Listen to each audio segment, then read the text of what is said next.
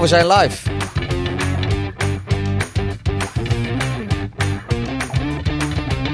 Dit is NFL op woensdag, jouw Nederlandstalige podcast over de NFL. De, De National Football League. NFL op woensdag is een productie van het Groningse podcast conglomeraad KVM. KVM Media. Ja, we zouden de donderdagavond eigenlijk benutten om deze podcast voor te bereiden. Maar we belanden in een van de betere restaurants van Groningen-Zuid. Dit is NFL op woensdag, seizoen 4, aflevering 2.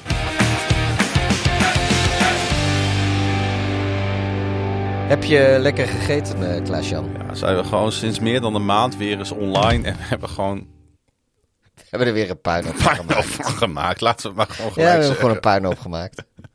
Wij zouden eigenlijk om vier uur vanmiddag opnemen. Ja, dat klopt. Het, het is nu tien, tien, tien voor één In de nacht. in de nacht, ja. Ja, we hebben de hele middag zitten daydrinking. We zijn maar acht uur en vijftig minuten later dan gepland Ja. met opnemen. wij zouden eh, inderdaad eind van de middag opnemen, maar eh, toen zat ik in het café. En toen kwam jij daarheen. Ik kwam naar het café. En wat gebeurde er toen? Toen gingen we een biertje drinken. Ja. En toen belanden we om half negen in eh Biesk. Biesk, restaurant Biesk aan de Herenweg, eh, de Flank de Herenweg in eh, Groningen. Helpman. Een zeven gangen menu bestelden. Met bijpassend wijnarrangement. En waar we om twaalf uur eh, de deur uitstrompelden. Als laatste mensen. Maar we hebben wel lekker gegeten, Het was heel lekker. Ja, Er staat een deel van de gerechten staat, eh, op mijn eh Twitter-feed. Ik twitter niet zo vaak, maar een, een paar van die gerechten heb ik nog even op mijn Twitter-tijdlijn geparkeerd. Voor hen die dat interessant vinden, alle vijf. De mensen die dat leuk vinden. wat vond je het lekkerst? Je tafelgenoot. Ik, ja, nou ja, buiten jou. Ik vond die eerste heel erg lekker. Die hamachi met radijs en dashi en eh, groene appel.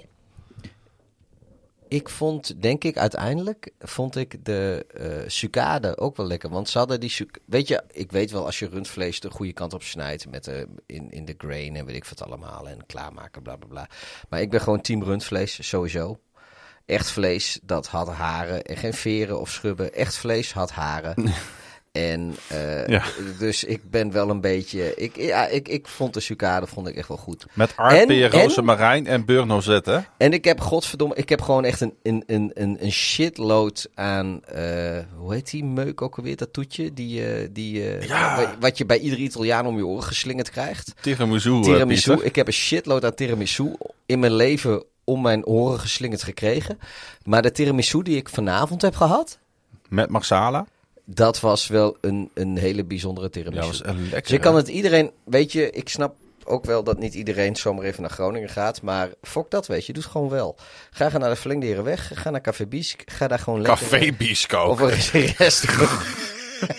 restaurant Nou. Nou degradeer je een bijna sterrenrestaurant naar een café.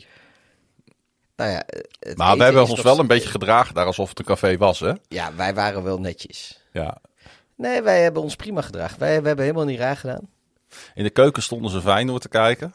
Ja, Hoort ook niet echt bij een sterrenrestaurant natuurlijk. Nee, het liep ook niet zo goed af voor Feyenoord. Nee. Maar ze degraderen niet.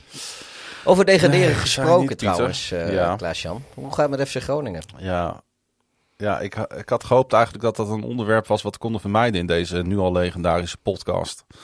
Bovendien gaat deze podcast, de hemel zij dank, niet over voetbal, maar over voetbal. Ja, maar dat is nog steeds mijn vraag niet beantwoord. Hoe gaat het met FC Groningen, eh, Klaas-Jan? Nou, niet zo goed, Pieter. Want wij gaan eh, volgend seizoen tegen Telstar, Helmond Sport, Top Os en MVV Maastricht spelen. Ik heb... eh, Als zij niet via de na-competitie per ongeluk promoveren. Nee, gaat niet gebeuren. Maar ik heb... Nee, nee want Ik heb het gaan- over MVV, hè? Oh, ja, maar wij... Die kunnen promoveren, Ja, want die, gaan na-competitie ja, die- spelen. Die kunnen promoveren. Eh, Willem 2 misschien ook nog. Ja, eh, het Willem II natuurlijk van onze eh aller, aller, allergrootste vriend van de show. Frank- Oh, even. Frank Wat Metsmakers. heeft Ron Rivera met Willem 2? Ja, dat weet je niet. Uh, Ron Rivera is ook een beetje koninklijk. Ja, weet ik niet. Ja. Trouwens, ja, we zijn wel een beetje aangeschoten. Misschien. Misschien moeten we dat toch maar even bijzeggen.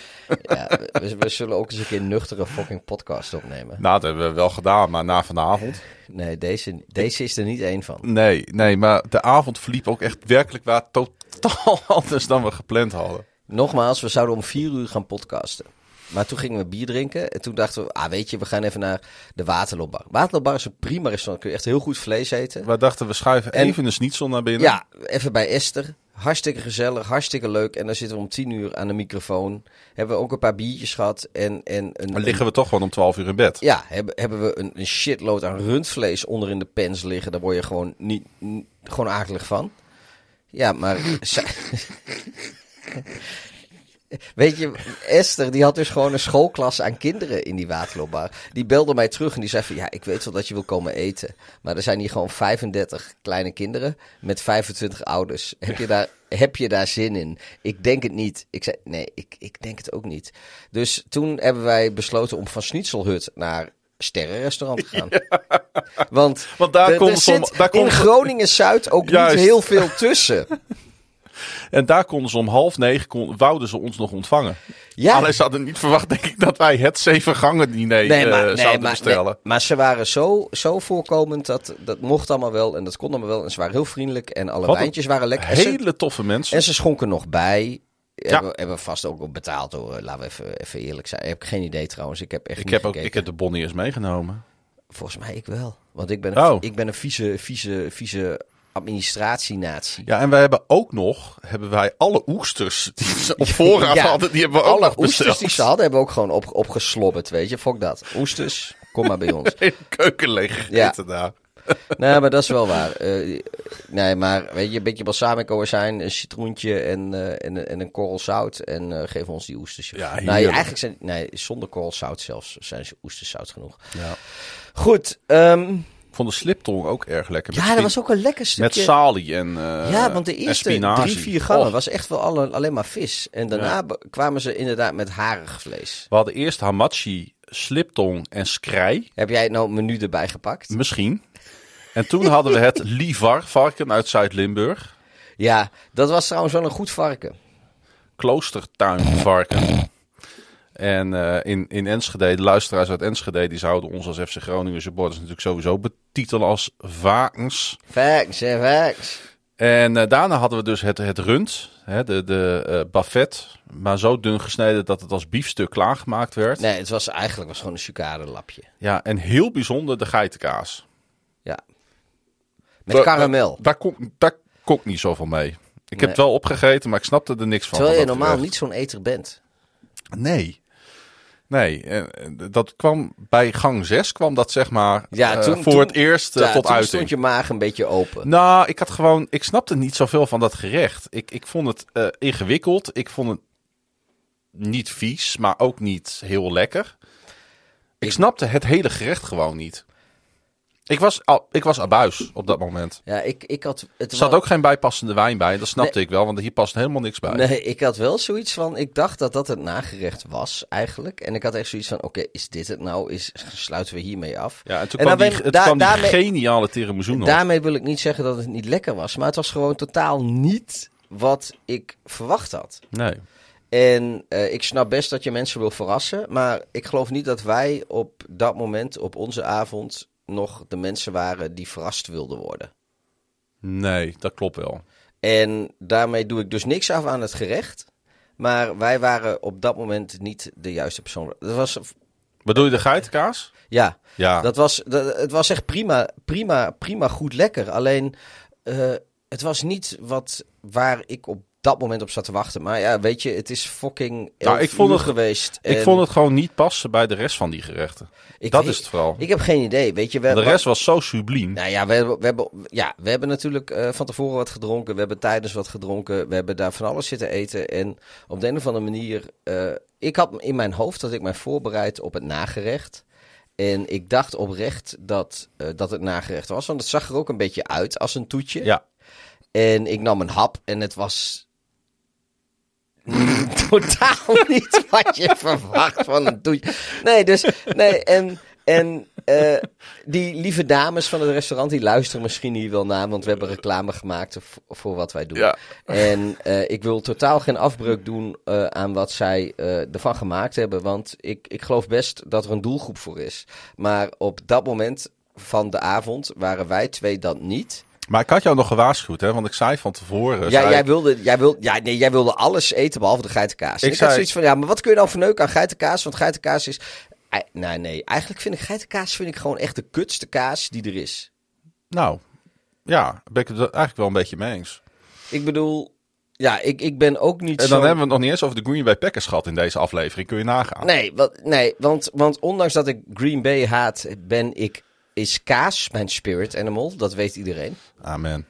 En, eh, maar ik vind wel kaas, dat haal je gewoon uit een koe. Ik uit de supermarkt, maar goed. of uit de kaasboer. Maar goed, jij altijd uit een koe. Ja, nee, maar, nee, maar zelfs met vlees, weet je. Je, je, je, je gaat geen kaas van, van, van ezelinnen halen. Weet je, ezelinnen melken kaas. Even, doe even normaal, man. Wat is dat voor pretentieuze bullshit? Pak gewoon zo'n zwart-witte koe, zo'n grote, die er maar moe. En, en, en trek die hem aan de uiers en daar maak je kaas van. En, en als jij dan een beetje aan zo'n, aan zo'n miserige geit wil gaan trekken om daar een paar kloeten kaas uit te halen. Ja, sorry, daar kan ik niet zoveel mee. Vind ik gewoon pretentieus gedoe. Ik bedoel, ja, Volgens mij eh, speelde de enige geit eh, in Tampa Bay de afgelopen drie jaar. ja. Nou ja, precies. Nou, die, die hang je ook niet aan zijn tepels. Nee. Die laat je ook gewoon met rust. Dus, maar eh de Ik tiramisu probeer was- zo heel langzamerhand, Ja. zoals je merkt, probeer ik een Ja. soort van bruggetje te creëren naar de National Football League. Maar de tiramisu was wel weer fucking geniaal. Ja, die was echt Ja, maar die trokken ze ook uit zo'n kokertje en toen plopte die zo plop, op, op, op ons bordje. Ja, Fucking en, oh, die, die was echt goed. ja, er zat een, zat een laag chocola in Ja, of in ieder geval iets hards. van, van Ik hoop dat het chocola... Zwitserse kwaliteit. Ja, ik hoop, ja het, ik hoop dat het chocola was, want het was wel hard en lekker. Ja, En eh, ik, ik, ik, in, mijn, in mijn hoofdkanon was het chocola. maar gevolg is wel eh, dat wij eigenlijk nog steeds ons minimaal hebben ingelezen over Ja. de NFL draft. Het schijnt We dat kunnen- er volgende week een draft is. Wij kunnen eigenlijk ook niet, nog, niet nog een preview opnemen, want ik zit volgende week in het buitenland, eh, twee weken lang. ik eh, ga, ik ga alleen maar werken. nog Ik ga alleen maar werken. Jij werkt, dus eh, di- dit is een soort van tussenoplossing. Ja, Wel een podcast maken, maar totaal ongeïnformeerd. ja. En ja, dit is wel een beetje waar de luisteraars het mee moeten doen. Ja. Meer wordt het niet. Ehm, wel kreeg ik een verzoek binnen van een eh, zeer gewaardeerde luisteraar. Hoe het eigenlijk met, eh, ja, eigenlijk na Ron Rivera, de grootste vriend van de show is. Zack Miller. Nou, Sekki, die heb... En hebben wij hem al uitgenodigd om in Nederland, specifiek eh, Noord-Nederland, nog specifieker provincie Groningen, allerspecifiekst eh stad Groningen, te komen optreden. Vera bijvoorbeeld, of Pla proeflokaal platformtheater. Proeflokaal Hooghout. Maar het schijnt dat ze tegenover proeflokaal in de Bugshot hebben ze op zondagavond live muziek. Kan hij ook een keer komen. Ja. Dan wil ik best hem de straat oversteken. Maar volgens mij is zijn laatste eh, single, zijn laatste plaat, is nog steeds van eh, eind eh, vorig jaar. Hè? Ja, maar volgens mij hebben we die niet echt de aandacht gegeven die die had moeten hebben. Is dat for you? Dat is voor you. En dat is voor u. Zack Miller. Kan ik hem een slokje bier nemen? Hij is ook ja, de gevoelige plaat. Luisteraars, dit is Zack Miller met For You. Wij hadden zo graag bij de radio willen Nou, werken. nou, nou praat je dus door hem heen. God, ik heb hier een aankondiging dat ik aan Radio Veronica werkelijk de tenen bij aflikken. En jij praat door Zack Miller heen. Ik zit er ook met een semietje gewoon te luisteren naar hem. Maar jij komt er ook doorheen. Dat vind ik eigenlijk ook wel leuk. I seen her smile dashboard lights. Just to say I'm on that. I see your shine on the dashboard light. Vind ik echt een geniale zin. Nu we het over dashboard lights hebben trouwens. Hè? Ja. Weet je wat het, eh, het beste eh, stopwoord is voor als je een beetje kinky seks wil hebben met je partner? Nou. Meatloaf. Ja, Dat maar is dat, het beste stopwoord. Weet Nou- je waarom? Weet je waarom? Omdat meatloaf, dat is... I would do anything for love, but I won't do that. En daarom is, is meatloaf het beste stopwoord voor, eh, voor kinky seks. Ja, nou ja, goed. Dan zul, je zien dat Dat ik, leer ik onze luisteraars even. dan zul je zien dat ik net die ene sekspartner tref die denkt dat ik midden in de seks zin in gehaktbrood heb. Ja, ik, ik, ik denk dat er er meer dan één zijn geweest in, in, in jouw obscure geschiedenis van sekspartners. Ja, ik sluit niks uit. Ik sluit echt niks uit.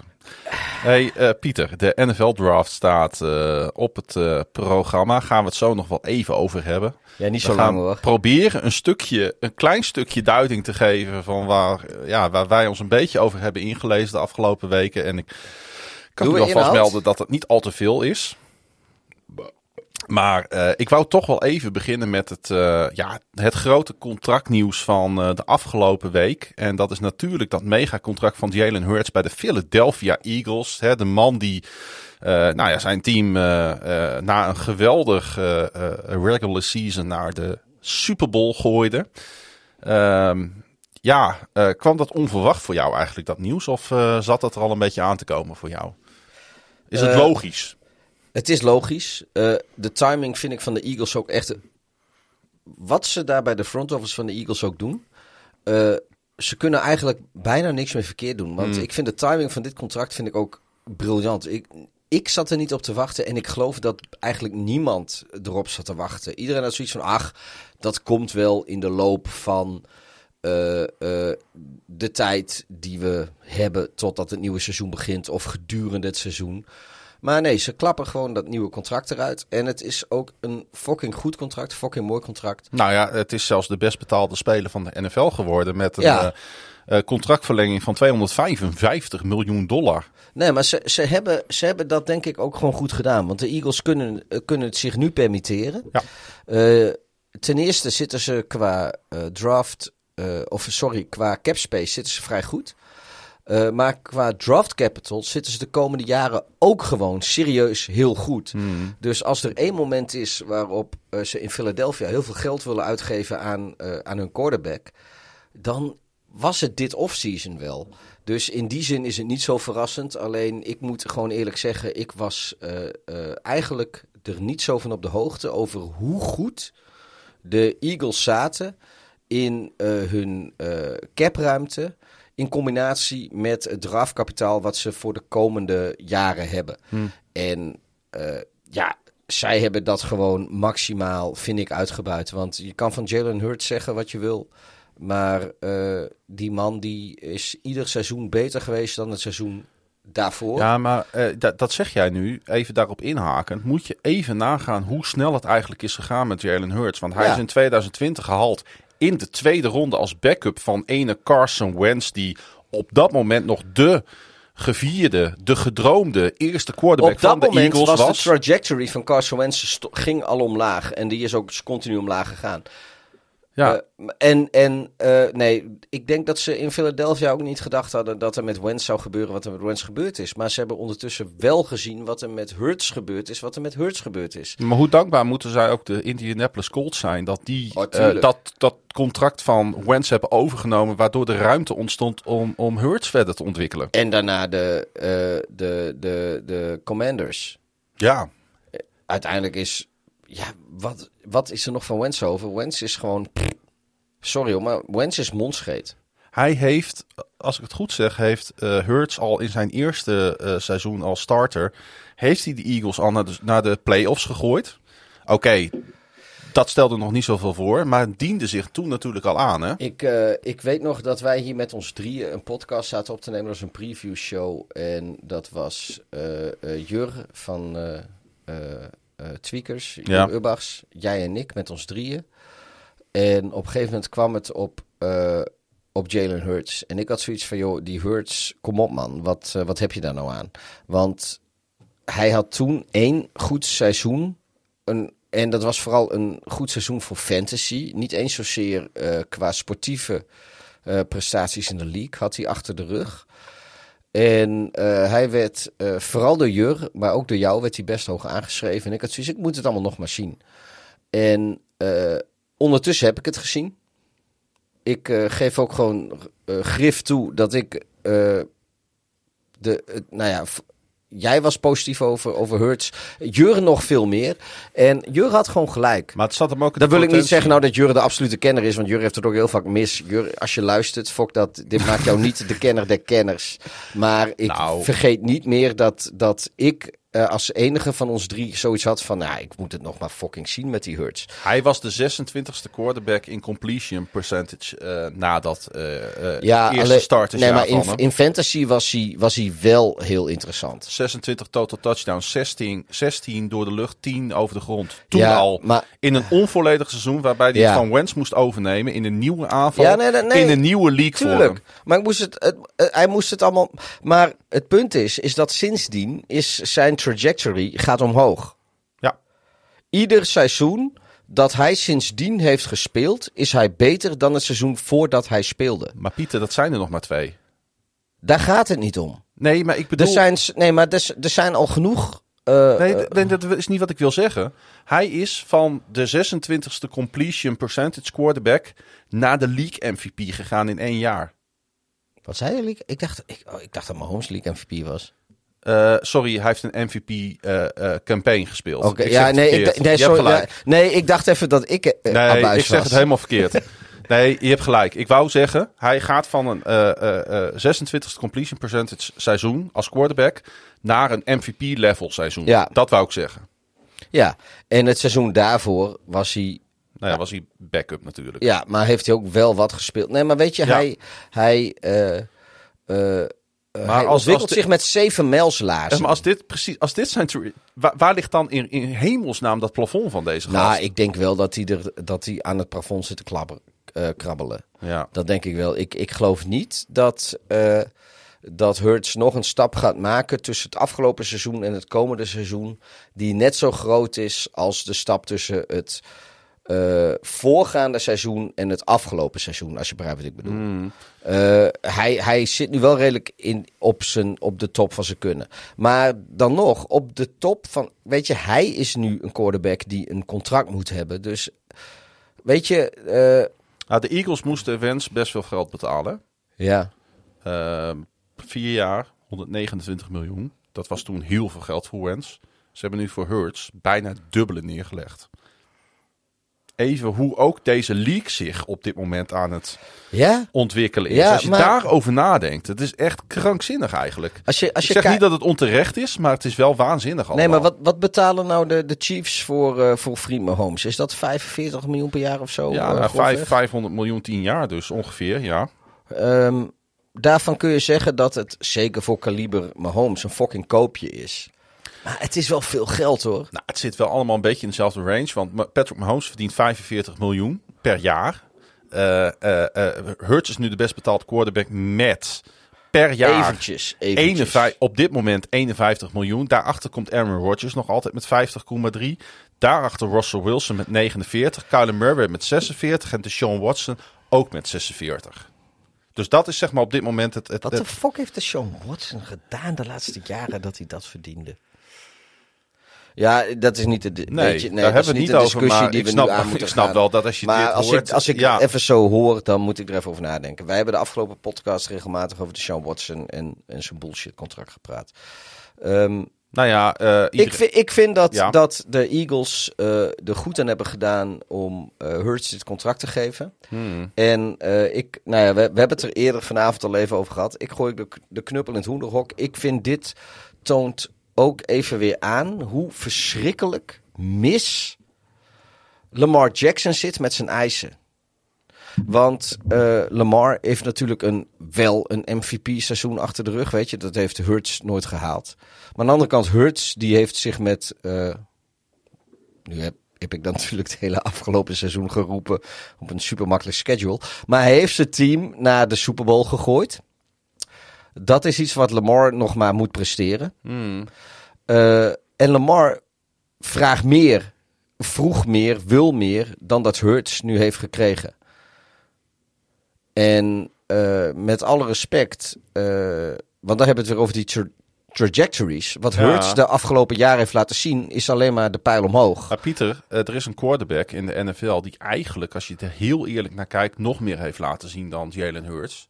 En die heeft nog geen nieuw contract. Dat is Joe Burrow van de Cincinnati Bengals. Oh, Als maar- je kijkt wat de Bengals hebben gepresteerd, ook een Super Bowl Oh ja, nipt maar- verloren. maar die dit- heeft nog geen contract. Wat, wat betekent dit voor Joe Burrow Nou, dan? ik heb eh 20 Gaat hij minuten... daar nog overheen? Ik heb 20 minuten geleden in deze podcast gezegd dat ik de front office van de Eagles met props wil geven dat ze op dit moment dit contract gegeven hebben aan Hurts. Ja, waarom Simpelweg omdat zij voor de Bengals aan zijn. Ja, want waarom hebben de Bengals in vredesnaam Joe Burrow nog niet voor lange tijd vastgelegd? Als je dit nu ziet.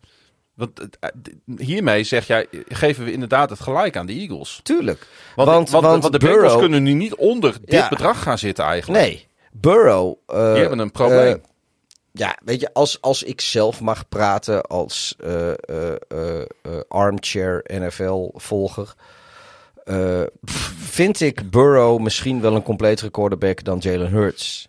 Ik denk dat als Ja. ik voor de komende 10, 15 jaar een, een quarterback moet hebben voor, voor mijn franchise. En ongeacht wie dat zijn.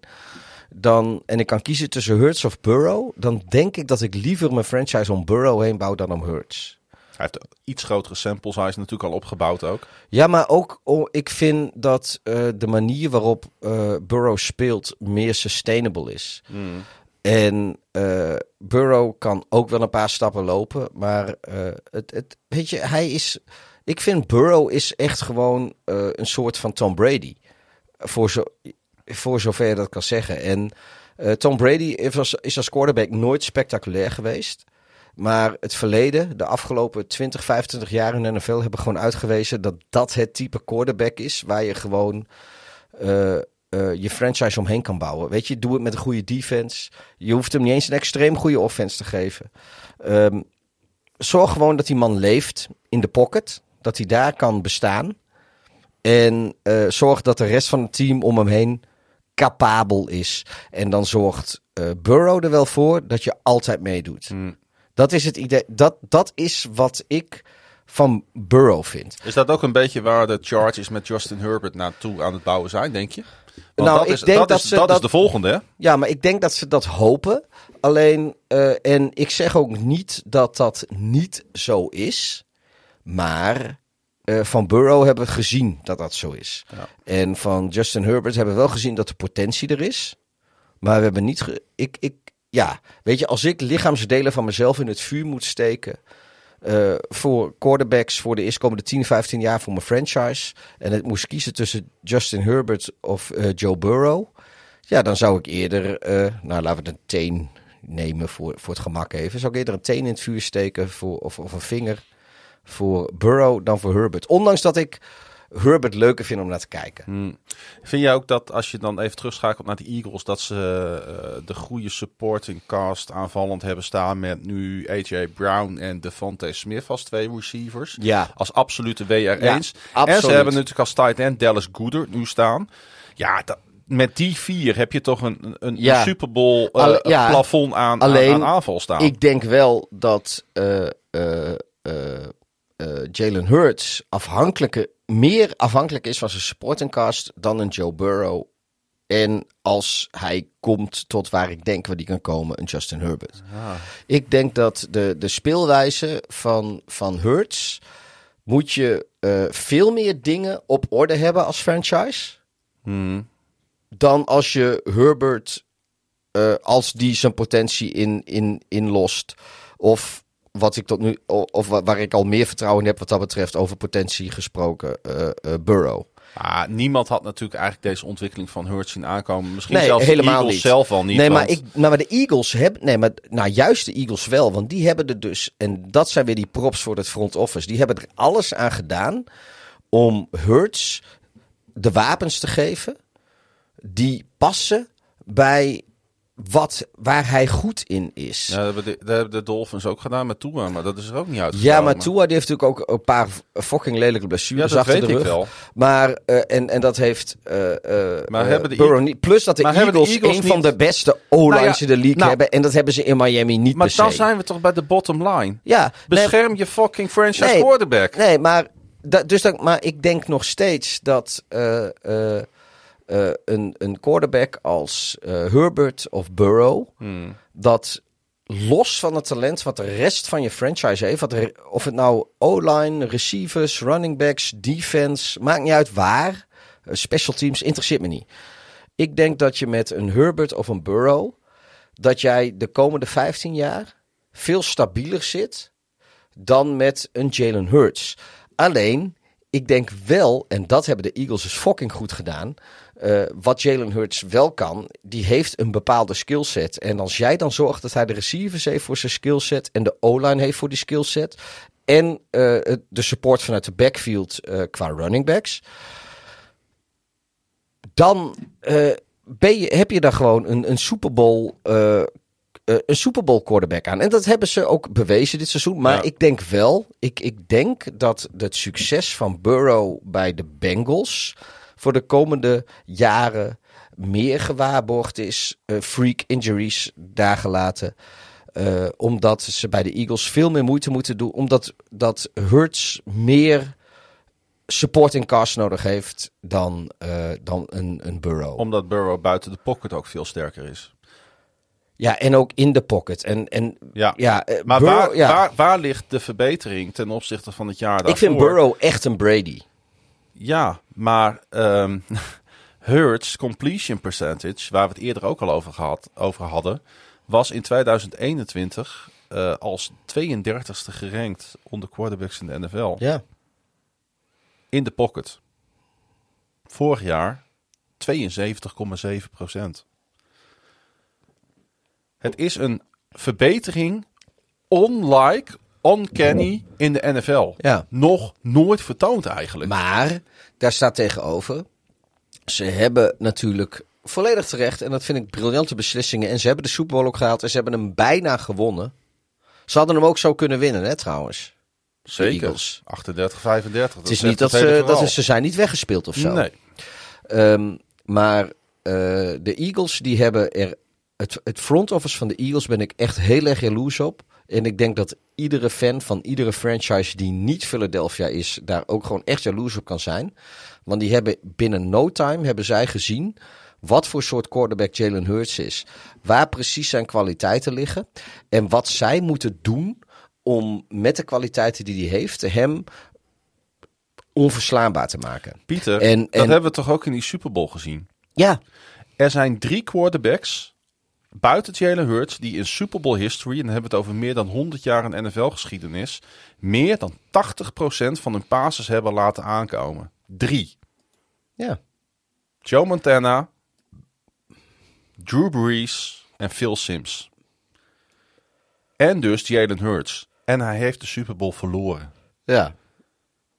Van, van een franchise wat misschien wel de next dynasty na de New England Patriots Nou ja, is. weet je, hij heeft hem verloren van, van Patrick Mahomes Ja. en, de, en de Chiefs. Weet je, dat is geen schande. Ieder de- andere AFC-team hadden ze waarschijnlijk van gewonnen. Maar de Eagles hebben alles goed gedaan. Nee, klopt. Even heel simpel Nee, gesteld. nee, dat, nee, maar daarom zeg ik. Weet je, iedereen die geen fan is van de Eagles, kan jaloers zijn op wat de Eagles hebben gedaan.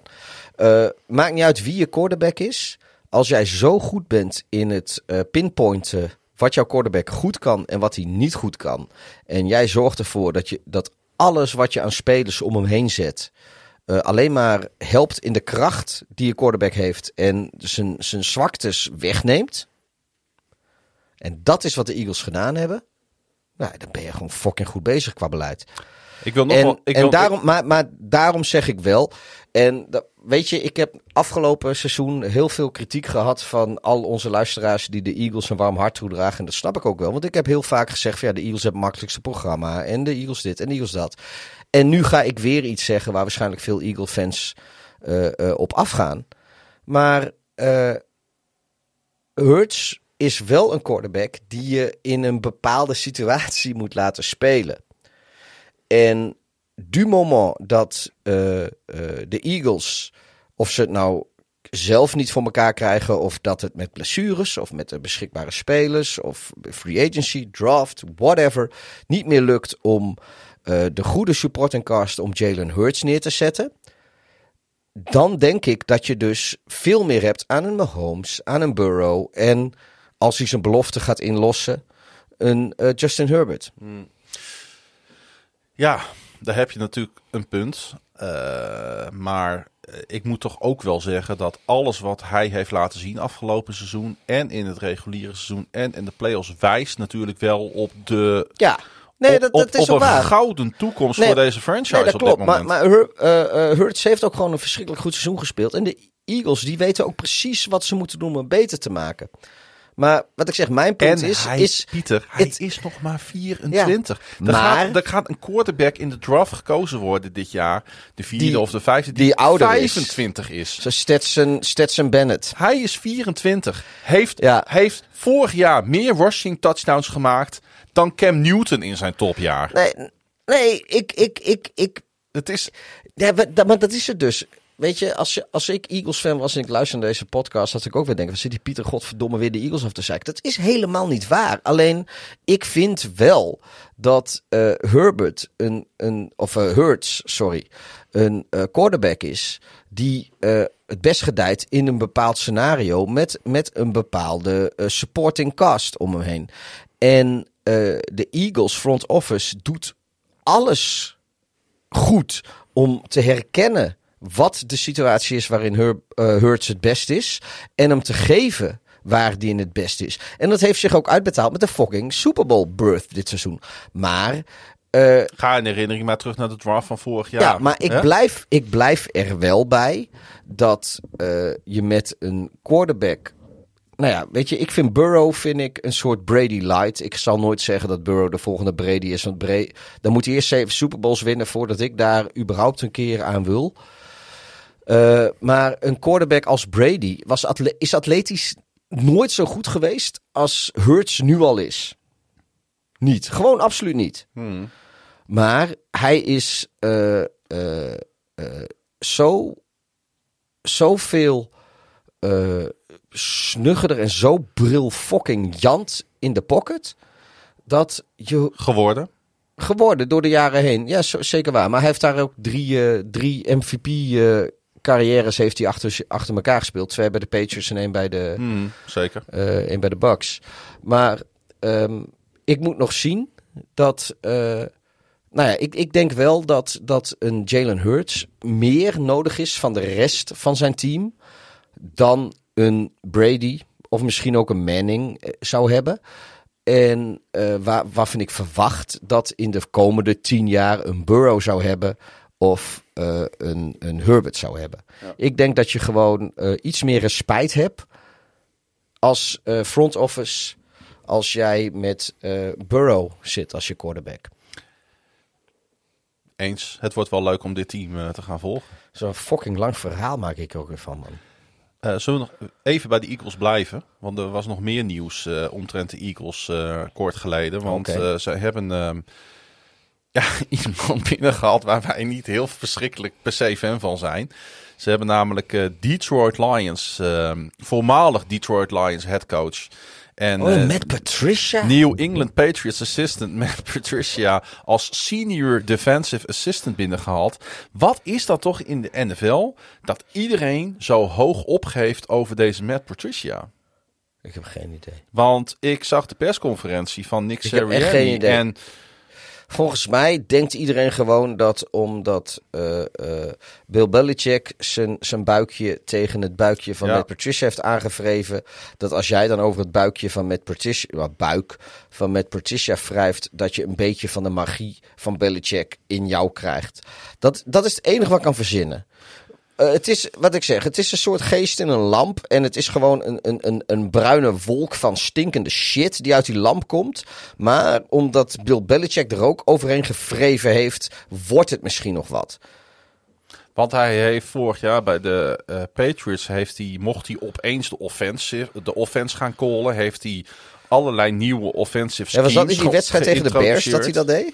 Eh, ja, klopt. Hoe liep dat af? Eh, niet zo goed. En de Patriots die draaiden een losing season vorig jaar. Ja, nou, het is volgens mij ook de allerlaatste keer dat de Bears überhaupt bevonden was eh, tegen een offense die door met Patricia gecallt werd. Ja, en daar komt nog eens bij dat hij als headcoach bij de Lions... Hij heeft wel twee ehm, mooie touchdowns trouwens hoor. Dat was, kwam van die ene gast, maar fuck it. Ja, maar als jij 13 overwinningen neerzet als headcoach bij de Lions... en ik weet wel, de Lions zijn niet historisch goed of zo... maar 13 nederlagen tegenover 9... eh, 13 overwinningen tegenover 29 nederlagen, Pieter. Ehm, ik snap gewoon niet zo heel goed wat, eh, en jij ook niet, we kunnen er ook niet echt meer duiding aan geven, wat iedereen in deze vent ziet. Nou, ik, ik, ik geloof wel eh, dat die man eh, voetbal-IQ heeft en dat hij dingen snapt. Nou, trouwens, hierover Dat- praat, had hij geen ruzie in Detroit met Darius Slay? Zou best kunnen. Maar be- bekijk ook eens, weet je, Matt Nagy, die eh, er een puinhoop van heeft gemaakt in Chicago in zijn jaren, die is ondertussen de OC van de Chiefs, die net de Super Bowl gewonnen hebben. Andy Reid heeft hoogstpersoonlijk Matt Nagy als offensive coordinator aangewezen. Eh, waar iedereen in Chicago eh, van gekkigheid niet wist hoe vrolijk ze moesten worden dat die man daar wegging. En in Detroit wist van gekkigheid niemand hoe vrolijk ze moesten zijn dat met Patricia daar op sodemieterde. Maar ergens zouden een Andy Reid of een Bill Belichick toch wel gelijk hebben als zij denken dat die mensen serieus verstand hebben van voetbal. Nou ja, dat zegt Sirianni ook. Kijk naar zijn resume en eh, waarom zou ik hem niet aan, eh, aantrekken als coach? Nou ja, als je naar zijn resume kijkt als, als, als, als Lions coach, zou ik hem laten lopen. Maar het enige wat, voor, wat, wat echt pleit voor, voor Matt Patricia is het blinde vertrouwen dat Bill Belichick in hem heeft. En dat is dus hetzelfde voor Matt Nagy. Wat pleit voor Matt Nagy is het blinde vertrouwen wat eh, eh, Andy Reid in hem heeft. En Andy Reid en Bill Belichick zijn we het allebei wel over eens. Dat zijn misschien allebei top 5 coaches ooit Ja. in de NFL. Eh, die hebben een, een coaching tree onder zich. Daar word je akelig van. En op de een of andere manier zijn dit twee mensen waarvan wij niet snappen. En de meeste van onze luisteraars waarschijnlijk ook niet snappen. Waarom ze eh, steeds weer een kans krijgen. Maar juist deze twee boys, die, die eh, zo hoog zitten in hun voetbalintellect, die zeggen: nee. Eh, met Patricia, geweldige coördinator. Hoe god weet het nou? Met Nagy, ook, ook een met. Da- daar zit iets, daar zit blijkbaar toch iets. Ik zie het niet. Maar ja, ik zit hier ook op een zolderkamer in Groningen-Zuid. Wat de fuck weet ik? Wie ben ik om Andy Reid tegen te spreken? En, en wie is wie dan ook in Philadelphia om, eh, om Bill Belichick en Nick Sirianni tegen te spreken? Uiteindelijk. Goed, hij eh, heeft een eh, rol in de marge, dus... ja, daar komt inderdaad nog bij. Hij is niet de DC. Nee, hij, heeft, hij is hij is, adviseur. hij is gewoon een senior staff member. Je kan gewoon zeggen van, weet je, dan zeg met Patricia, hey, zullen we deze, zullen we dit en dit doen? En dan zegt de rest, zullen we dat gewoon niet doen? Nou, dan krapt hij een paar keer met potlood achter zijn oor en dan ja, hij... eh, en dan oké. eh, haalt hij nog wat navelpluis uit, de- uit die kuil in zijn buik en dan is het klaar. Hey, ehm, eh, ik wil het daar niet per se over hebben, maar ik... ik kan nu niet wachten, nu, nu wil ik het er wel. over hebben. Nou, ik zag een bericht een paar dagen geleden voorbij komen dat non-contact injuries op gewoon gras minder vaak voorkomen dan op turf. Hadden ze de non-contact er specifiek ingezet? Ja. Ja, 100%. Want eh, het bleek dus inderdaad dat 2020 was een anomaly. Ja. Ehm, ik, eh, ik heb dat ook gezien. Ik ben nog steeds niet per se overtuigd. Want? Omdat. Sorry. nee, nee. Ehm, ik, weet je. De, ja, ik de- zie jouw hoofd erbij en de mensen Ja. thuis niet. Nee, maar de, de velden waar ze dus eh, met, met, met eh, normaal gras speelden. Ja, even voor de luisteraars. Het gaat er dus om wa- waar lopen spelers meer blessures op? Is dat kunstgras of echt gras in de NFL? En eh, het leek de afgelopen jaren erop dat dat redelijk 50-50 was en dat het niet zoveel uitmaakte. En nu is er eh, eigenlijk naar Richting voren- 20 en 21 begon dat opeens significant en, en, te en, veranderen. en nu Ja. is er eigenlijk naar voren gekomen dat als ze wat statistische anomalies eruit halen, dat mensen op kunstgras, dat atleten op kunstgras toch echt vaker geblesseerd raken dan op echt gras. Ja. En eh, nu wil ik daar eh, eh, tegen inwerpen dat. ja, ik, ik, ja, nee, ik, ik, ik, ik, ik, ik heb nog steeds mijn twijfels. Ik vind gewoon, weet je, volgens mij het gros van de NFL-velden is kunstgras. Dus dat is wat mensen gewend zijn. Dus dat betekent dat als je op echt gras speelt, dat het anders is dan wat je gewend bent. En dat je dan misschien eerder geblesseerd raakt. Ehm, kwam Eh, trouwens nog iets interessants in naar voren. En ik, ik wil het hier gewoon niet al te lang over hebben. Ik vind het niet zo interessant. Eh, het is vooral voor die spelers heel interessant, zeg maar. En voor de NFLPA. Maar eh, er kwam ook uit datzelfde onderzoek naar voren dat nu van de Carolina Panthers wordt gezegd dat ze in week 16 bewust op een verschrikkelijk slecht veld hebben gespeeld, wat ook de pregame test niet doorkwam. En dat de NFL dat toch heeft toegestaan. En dat was dus ook een art, artificial turf eh, ondergrond. Ja, ze spelen. Ja, in, Zo'n- ja, zo- in zo Charlotte noemen hebben ze ze dat. nepgras. Ja, en dat is, dat is natuurlijk, dat vind ik eigenlijk nog zorgelijker Ja. dan dat er een, een injury rate van 0,41 of 0,42 is ten opzichte van echt gras. Nee, weet dat, je, is natuurlijk, ik, dat is eh, natuurlijk niet oké. Weet- Kijk, ik, ik weet bijvoorbeeld eh, in Baltimore, weet je ook, spelen ze op een hybride vorm van, eh, maar dat voor, de, voor de statistieken telt het als echt gras.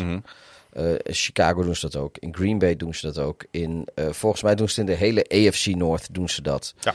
Eh, ehm, kijk, eh, eh, volgens mij is, eh, zijn er twee velden. Ik weet dat Soldier Field, en dat weet ik natuurlijk omdat ik Bears fan ben. de Soldier Field staat niet echt hoog aangeschreven voor de kwaliteit van het veld.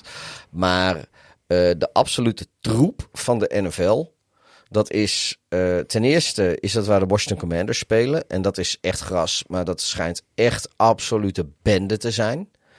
Niet en alleen het stadion valt uit elkaar, maar zelfs nee, het nee, veld de- dus. nee, nee eh, veld schijnt ook heel erg slecht te zijn. Ja. Eh, eh, ja, vraag het maar eens aan, god weet je nou, Alex, Smith. Alex Smith of RG3. Ja. Vraag het ze maar eens. En ehm, het andere is New York, waar de Giants en de Jets spelen. Oh, dat veld heb jij afgelopen seizoen nog gezien, wat jij ja, zat in dat, dat, is, stadion. dat is kunstgras. En dat is, het lijkt eigenlijk gewoon alsof ze een beetje groene verf op een het, plaat re- het beton- regende wel een beetje die dag, hè? Maakt niet uit. Als, het, het lijkt erop alsof ze fucking groene verf op een betonplaat gespoten hebben. Eh, eh, het aantal blessures wat, wat bezoekers in New York oplopen. Eh, de Bears trouwens ook alleen al die wedstrijd. Vier of vijf seizoensbeëindigende blessures. Die, alleen die wedstrijd. Ehm, maar eh, dat is verschrikkelijk. En ja, ik, ik, ik, ik vraag mij gewoon echt serieus af of het verschil maakt. Ik denk als de hele league op, dezelfde, op hetzelfde turf gaat spelen, dan gaat iedereen daaraan wennen. Want dan gaan ze er ook op trainen het hele jaar door. Als iedereen op dezelfde grasmat speelt, gaan ze er ook aan wennen. Want we weten ook allemaal dat als Baltimore de playoffs haalt en ze moeten diep in januari nog een thu- thuiswedstrijd spelen in Baltimore, in de stromende regen of in de, of in de natte sneeuw, dan is dat veld gewoon kut. En dat is in Chicago niet anders. En dat is in Green Bay niet anders. En dat, dat, dat is in Pittsburgh niet anders. En dat maakt ook allemaal geen. Dat is ook een reden dat ze daar gewoon Super Bowl spelen. En uitgerekend, Breeze Hall raakt niet geblesseerd in New York. Moet ik trouwens wel even bij zeggen. ja, oké. Was in Denver. Maar, eh, maar ik, ik, ik, ik denk gewoon dat, eh, omdat het gros van. Ja, ik, ik, ik, ben, ik ben geen wetenschapper. Ik heb het onderzoek semi-half ingekeken. En ik heb het idee dat ze niet gecorrigeerd hebben voor het feit dat het gros van de spelers eh, kunstgras gewend is in trainen. En dat is hetzelfde in de eredivisie, weet je. In de eredivisie mogen mensen ook graag zeiken over kunstgras. En ik weet gewoon dat als eh fucking FC Groningen die gaan degraderen, wat een absolute triestheid is. Maar wij deden het over het algemeen zo uiterst op kunstgras, deden het best goed. Over blessures gesproken, Pieter. Het verhaal van Tua Tagovailoa. Ja, Moeten we daar nog even over hebben of niet? Toch wel interessant namelijk wat er naar buiten kwam. Het schijnt toch dat hij ernstig overwogen heeft om te stoppen. Ja. Daar En, schrok ik toch wel en een te- beetje nou, van. terecht, want Nee. wij, wij hebben het erover gehad dat dat misschien wel beter was. Nou, Maar hij heeft het niet gedaan. En, en maar je schrikt toch als zo'n carrière van Ja. zo'n beloftevolle speler... eh, schijnbaar eh, al zo snel weer eh, geëindigd kan zijn. Want ehm, Dat is soort een beetje Andrew Luck, maar dan nog sneller. wij zijn allebei sympathisant van de Miami Dolphins. Wij denken dat de eh, NFL nog leuker is als de Miami Dolphins goed zijn. Dat die divisie nog leuker is. Tua gewoon leuk is. Een linkshandige quarterback. Als Tua leuk van. is, nou ja, allemaal redenen om, om, om ongelooflijk te hopen dat Tua Tagovailoa een van de sterren van in de NFL wordt. Ik vind het gewoon leuk om zijn naam steeds te noemen. Even, even, even dat je dat zomaar uitspreekt. Maar ik, ik, wat moet er in het hoofd? Want deze jongen heeft al wat moeten overwon, overwinnen. Maar hij heeft heel zeg. veel medisch advies ingewonnen. En eh, ze hebben gezegd van luister, als jij geen hersenschudding hebt, eh, dan loop jij niks meer risico dan wie anders dan ook. Nee. En hij kiest er ook gewoon voor om door te gaan. En ik denk dat ze in Miami daar heel blij mee mogen zijn. En ik denk dat wij als NFL-fans daar ook gewoon heel blij mee mogen zijn. Maar eh, ja, hij heeft wel, en dat hebben wij volgens mij ook wel op een gegeven moment in deze podcast benoemd. Van ja, weet je, als het zo gaat, wat is het het waard, weet je? Is, is die kleine kans op sportief succes, want laten we nou niet doen of de Dolphins even zo eh, de Super Bowl winnen. Eh, wa- wa- wat is een, een, een, een kleine kans op, op ultiem sportief succes de rest van je leven in goede gezondheid waard? Dat is een beetje wat wij eh Tua voor de, voor de voeten gooiden, eh, Ja. hypothetisch. Het is in- bijna een soort van ethische discussie over Ja, de NFL die je dan voert. Ja. Nou ja, eh Tua die... die Bij een die- organisatie dat al 20, meer dan 20 jaar droog staat als het alleen Ja. al gaat om een playoff overwinning. Tua die heeft dus gewoon los van de Dolphins heeft hij gewoon een aantal medisch specialisten in de arm genomen om hem te adviseren over die kwestie. Heel verstandig natuurlijk. En die hebben gewoon gezegd van luister, als jij gewoon eh, verder helemaal gezond bent, maakt het dan niet zoveel uit. En weet je, kijk, wat ik persoonlijk denk is tegen tijd dat jij eh, in de NFL terechtkomt als speler, ongeacht op wat niveau of op welke positie, dan heb jij in college en in high school en in Pop Warner en in weet ik veel wat al zo, zo Ja. veel voetbal gespeeld, dan is het niet de vraag eh, of je CTE hebt, maar hoe ernstig het is. En eh, ik denk wel, als jij in de NFL terechtkomt, dat als quarterback eh, anno de 2020's valt het relatief mee met het risico wat je loopt. Je bent geen lineman, je bent geen running back, je, eh, je bent geen, zelfs geen receiver die ook vies gehit kunnen worden. Ehm, ik denk dat, dat je als quarterback wel redelijk oké zit. Tua die heeft gewoon een paar hele freak incidents gehad. plu- Plus dat hij niet zo goed kon vallen blijkbaar. Want dat moest hij leren met, zijn jiu-jitsu. die bounce eh, op zijn achterhoofd eh, op het veld. Ja. Ja, nou dat schijnt hij eh, geleerd te hebben. Hij schijnt nog wel steeds de witte band te hebben, maar hij kan wel vallen. Maar hoe oneerlijk is het ook? Want aan de ene kant hadden we het net over Jalen Hurts, 24 jaar, die nu een, het grootste contract ooit voor een quarterback in de NFL. Terwijl we twee jaar geleden was Tua echt veel groter talent dan Jalen. En hij heeft nog geen contract, is 25 jaar. En zijn toekomst is hoogst onzeker op dit moment. Ja. Ja, maar dat is weer blessures. Ja. Kijk, eh, dan kunnen we ook weer eh, jouw grote vriend Lamar erbij gaan halen. Hmm. Want eh, hoezo heeft Jalen Hurts een contract aan, een contract aan Lamar Jackson? Ja. Kijk, Tua die heeft natuurlijk zijn vraagtekens eh, met blessures. Lamar die heeft vraagtekens, eh, ook vanwege blessures, maar ook gewoon vanwege zijn houding in, eh, aan de onderhandelingstafel. Dat, daar hebben teams ook gewoon, die nemen daar aanstoot aan. Dat, daar kunnen we lang of kort over houden hoeren, maar ondertussen kunnen we denk ik wel vaststellen dat dat echt wel meespeelt. Ja. Ehm, iedereen is, is, niemand is hetzelfde. Iedereen is een individu. En daarom kom ik weer terug bij hoe fucking briljant ik de Eagles front office vind. Dat zij eh, Jalen Hurts hebben gewoon gezien van deze man, dit is een zwaktepunt, dit is een zwak punt van hem. Maar dit en dit en dit en dit zijn zijn sterke punten. Als we hem daarmee in zijn kracht zetten, met eh, eh, de bemensing om hem heen, dan kunnen we hem gewoon dit contract geven. En dan hebben we er als goed is heel veel aan. En nogmaals, het kost wat meer moeite. Het is wat lastiger om voor elkaar te boksen. Zeker als dat contract een keer ingaat en het gaat eh vreten in je cap space. Maar eh, ik vind het nog steeds een, briljante beslissing. Ja, eens. Eh, over briljante beslissingen gesproken. zou de komst van Calvin Ridley naar Jacksonville wel eens een hele goede zet kunnen zijn geweest van de ja, toch steeds meer opkomende franchise uit Florida? Dan gaan we er even vanuit dat Calvin Ridley natuurlijk komt op een niveau waarop die weg eh, afscheid heeft genomen. Nou ja, we zijn anderhalf jaar verder Dat ondertussen. is dus de vraag. Is we de, zijn man, de, anderhalf jaar verder. is de man nog steeds de gamebreaker die die was? Hij is eigenlijk, is het, vind ik, na anderhalf jaar lang niks fatsoenlijks te laten zien hebben, vind ik hem meer iets voor de Ravens. Ja, is natuurlijk. Nee, nee, nee, weet je. Nee, ik, ik vind nog steeds eh, dat, dat de, de, de eh, Jaguars er eh, goed aan gedaan hebben. Ik vind ook, ik snap zijn straf wel, maar ik vind het nog steeds buitensporig hoog. Ja. En ik vind ook dat los van Ridley hebben de Jaguars zich afgelopen seizoen zo ontwikkeld dat eigenlijk komt Calvin Ridley in een gespreid bedje terecht. Als hij het niet goed doet, als hij geen breakout season heeft, als hij niet minimaal, wat is het, 11, 1200 yards eh, rece- reception. Zullen we het daarvoor opgooien? 11, Zijn, la- 1200? zijn laatste seizoen was 1374. Oké, als, hij, als hij dit seizoen geen 1200 reception yards heeft, ligt het aan hem.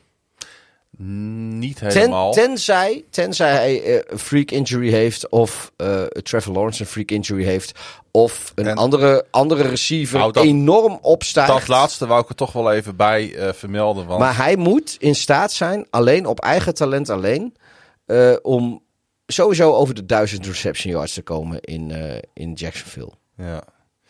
Hij heeft natuurlijk wel, eh, ja, eh, je kunt ervan zeggen wat je wil, Pieter, maar hij heeft het fantastisch gedaan afgelopen seizoen. En ik denk dat hij ook de komende jaren zijn waarde gaat bewijzen voor de Jacksonville Jaguars. Christian Kirk voor zich.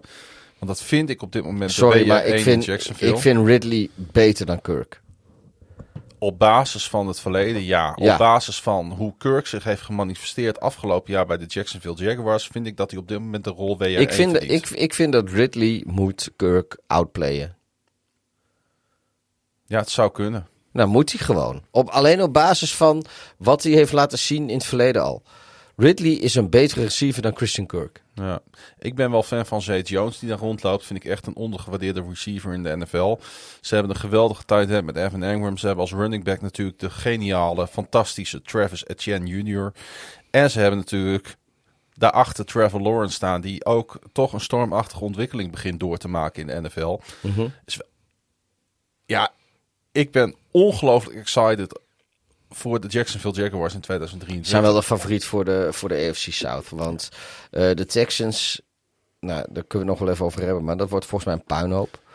Eh, de Colts, dat lijkt ook echt een puinhoop te gaan worden.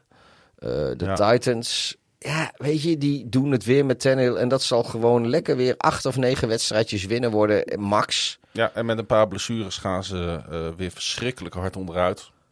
Maar Want al- kunnen ze niet mee omgaan. Nee, maar als, als Tannehill fit blijft, dus ze draft een beetje lekker en eh, de King Henry blijft ook een beetje oké, dan is 8-9 overwinningen, dat halen ze makkelijk. Ja, maar daarmee ga je deze Jacksonville Jaguars niet inhalen. Nee, dat, dat, is het dan. klopt. Ze zijn wel met gemak dan denk ik het tweede team in de AFC South.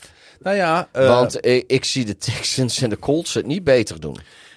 die Houston Texans, we gaan het er toch even over hebben. Want het is goed dat je het aansnijdt. Want ik vind het, Maar ik doe het expres, want dat het er eerder vanavond over gehad. Ja, Dus nou, ik eh, vind het ga ook- er even naartoe. ik vind het ook richting de draft namelijk een heel interessant Ja, team om over daarom. te hebben. De draft. Die inderdaad, want dat gaat er weer aankomen. Want naast geruchten dat eh, general manager Nick Casario na de draft zou kunnen vertrekken, ook alweer zoiets wat eh, duidt op onrust bij deze franchise nog steeds, doken er eh, berichten op dat de Texans misschien wel helemaal geen quarterback gaan kiezen als Carolina voor Bryce Young gaat, want dat is Sterker nog, de Texans die willen misschien helemaal niet meer op twee blijven zitten. Nee, maar is dat logisch? Eigenlijk natuurlijk niet.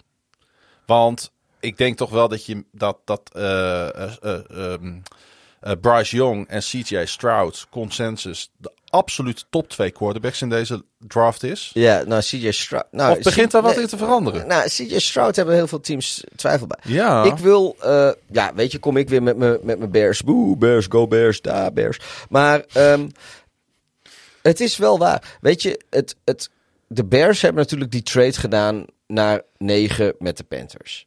Maar eh, eigenlijk was eh, voor iedereen, of tenminste, toen de combine in Indianapolis begon, was de, was de verwachting bij heel veel teams die eh, ofwel in de top 10 zaten, ofwel interesse hadden om naar de top 3 in de draft toe te treden, dat de Bears en de Texans zouden switchen.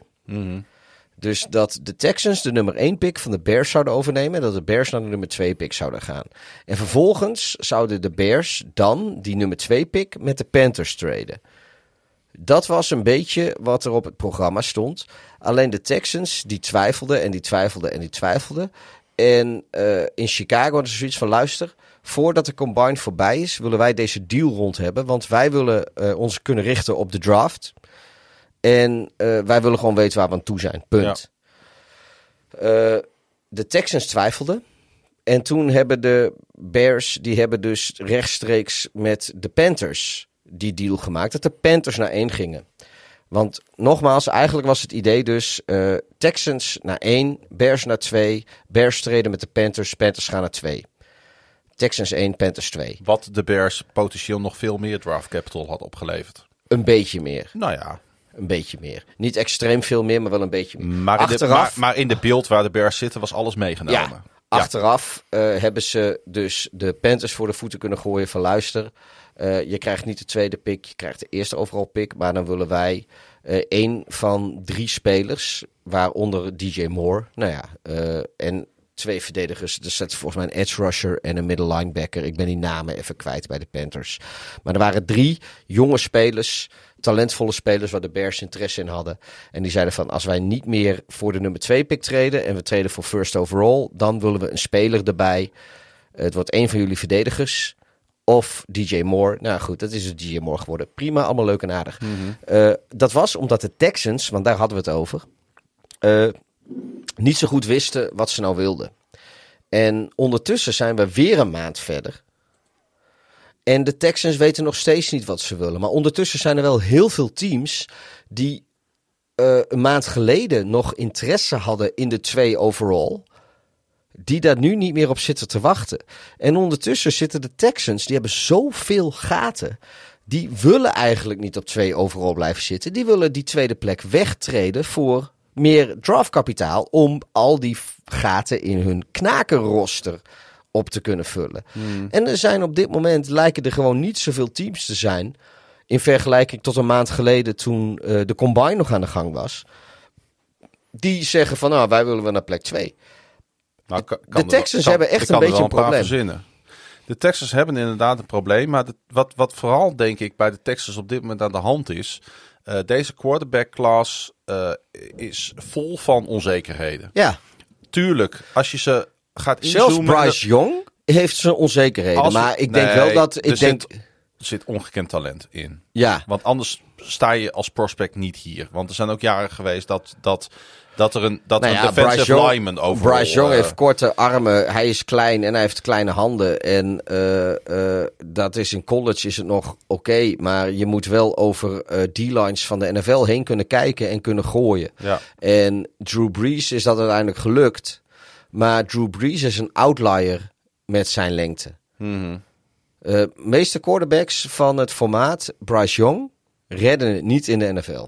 Nee, maar als je kijkt naar hoe En eh, als Drew Brees buiten de pocket presteerde en hoe Bryce Young dat op college deed, dan maar- zit daar een gigantisch Nee, maar als je, als, je, als je ook kijkt naar wat er nu de dienst gaat uitmaken in Carolina, dan zijn alle quarterbacks waar de offensive coordinator, ik ben zijn naam even kwijt, maar alle, eh, alle quarterbacks waar de offensive coordinator eh, in Car- die volgend jaar het voor Carolina gaat doen, ooit mee gewerkt heeft, zijn allemaal minimaal 6'2. Hmm.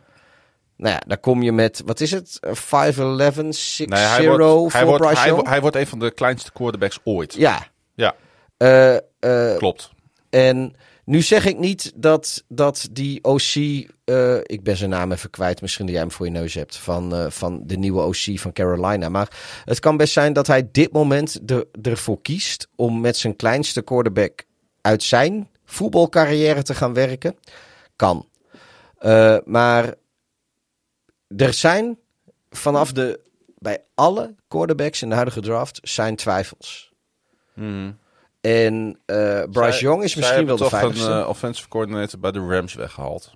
Ja, ik, ik, ik weet het echt niet meer zijn naam. Ik weet alleen dat hij hield van wat langere jongens. En dat is Bryce Young niet. Thomas Brown, Oké.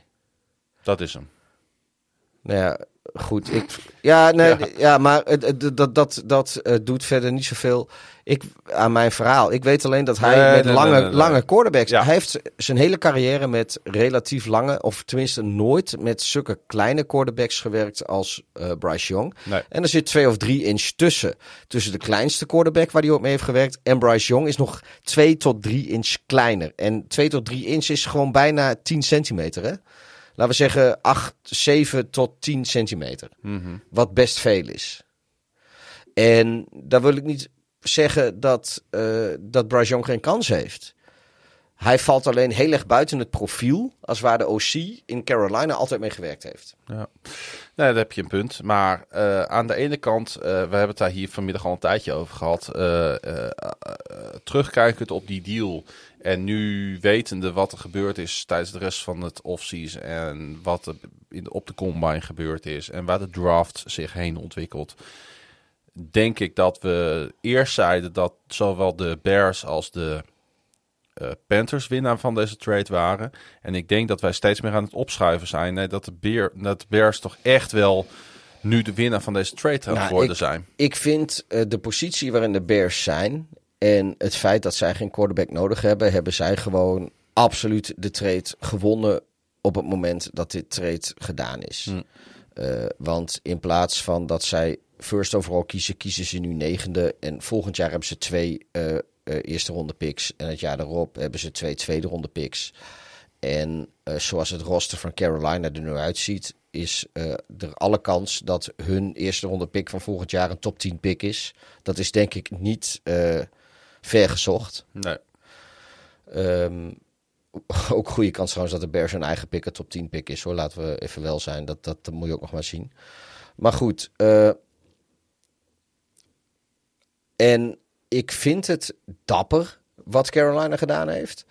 Maar ik vind dat ze in een, eh, in een draft waarin er zoveel onzekerheid is over de quarterback. Terwijl je een franchise hebt waar het team zoveel gaten heeft. Eh, je heel veel draftkapitaal opgeeft. Eh, de, eerste ronde pick van volgend jaar, de tweede ronde pick van volgend jaar en de tweede ronde pick van het jaar daarop. Eh, alleen om nu een quarterback te kunnen draften, hopende dat hij uitpakt. Maar dus ook wetende dat je de komende twee drafts heel erg beperkt bent in het talent Maar- wat je om hem heen kan draften. Dat vind ik echt heel lastig. Het aantal gaten op het roster van de Panthers ten opzichte van de Houston Texans bijvoorbeeld is veel en veel minder. Dat klopt. De Panthers hebben een veel beter roster staan. Ik Ja, zou maar er het is eigenlijk... ook een reden dat de Panthers negende overall hadden en Houston tweede overall. Zeker, zeker. Maar ik zou het ondertussen wel snappen zelfs dat de Houston Texans zeggen van wij gaan die rebuild gaan wij op ons gemak aanpakken. Wij gaan geen paniekbeslissingen maken. Wij gaan helemaal niet voor een quarterback deze, deze draft. Nee. Hoe komen jullie er eigenlijk bij? Tenzij ze misschien Lamar nou ja, Jackson kunnen binnenhalen. dan, dan zou je voor Will Anderson kunnen gaan. ja, als Houston zijnde.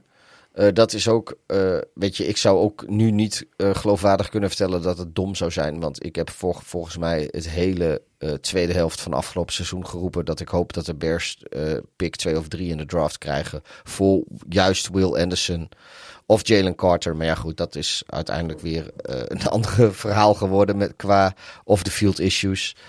Ehm, maar zij, zij maar, ik, maar met de gaten die ook de Texans hebben, willen, moeten zij gewoon weg kunnen treden uit die twee plek. ja, dat denk ik ook. En dan kunnen zij met. maar wie? Met wie? Nou ja, er zijn echt wel een paar teams, Pieter. En ze zitten in de, Wie? in, in de South, in de AFC. En ze heten eh, de, de Tennessee Titans en de Indianapolis Colts. Nou ja, de, voor de, van de Colts zou ik het absoluut debiel vinden. Van de Titans zou ik het nog snappen. Gewoon omdat de Titans eh, anderhalf jaar geleden nog het beste team in de AFC waren. Ehm, En zo'n decline hebben doorgemaakt. Ja, ook, ook wel heel erg met blessures. En er is zoveel shit gebeurd daar. Maar dan nog denk ik, als ik de Titans was, zou ik eerder mijn draft picks opgeven voor Lamar Jackson. Dan dat ik mijn draft picks opgeef om omhoog te traden naar een mogelijke goede quarterback in de draft. Terwijl mijn team op dit moment goed is. Kijk, als, ik denk als de Titans nu eh, komend seizoen beginnen met Lamar Jackson.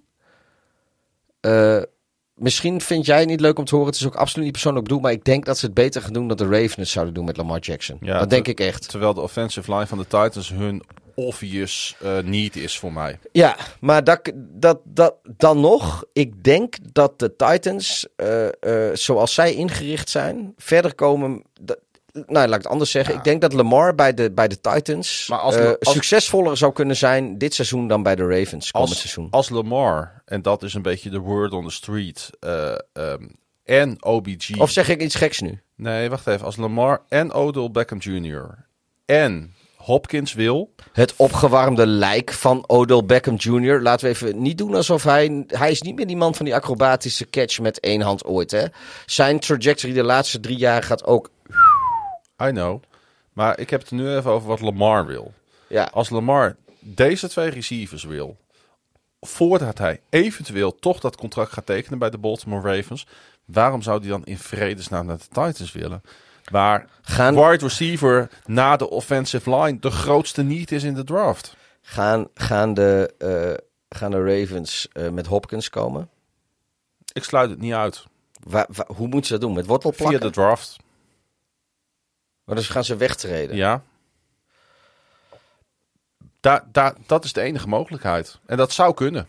En Want eh, als je het over needs hebt, nou, dan ken ik voor de Arizona Cardinals ook nog wel een paar. Oh ja, oh ja, zeker weten. Nou maar ja. godverdomme, dat zou toch wanbeleid tot en met zijn? Yes, ja, ja. Als jij dan ziet wat de Ravens gaan weggeven voor has-been receivers, waarvan je hoopt dat ze kunnen laten zien wat hun potentie is, maar waarvan je, van je moet, nog maar moet wachten wat hun potentie is. En dan komen we even weer, want hier hebben we het ook eerder vandaag over gehad, over de Steelers. Die dus een zevende ronde pick swap doen voor Allen Robinson. Wat natuurlijk afgelopen jaar bij de Rams ook gewoon een fucking knaken receiver was. Maar zij betalen 5 miljoen, die andere 10 miljoen betalen de Rams nog steeds. En ze wisselen hun zevende ronde picks met z'n tweeën.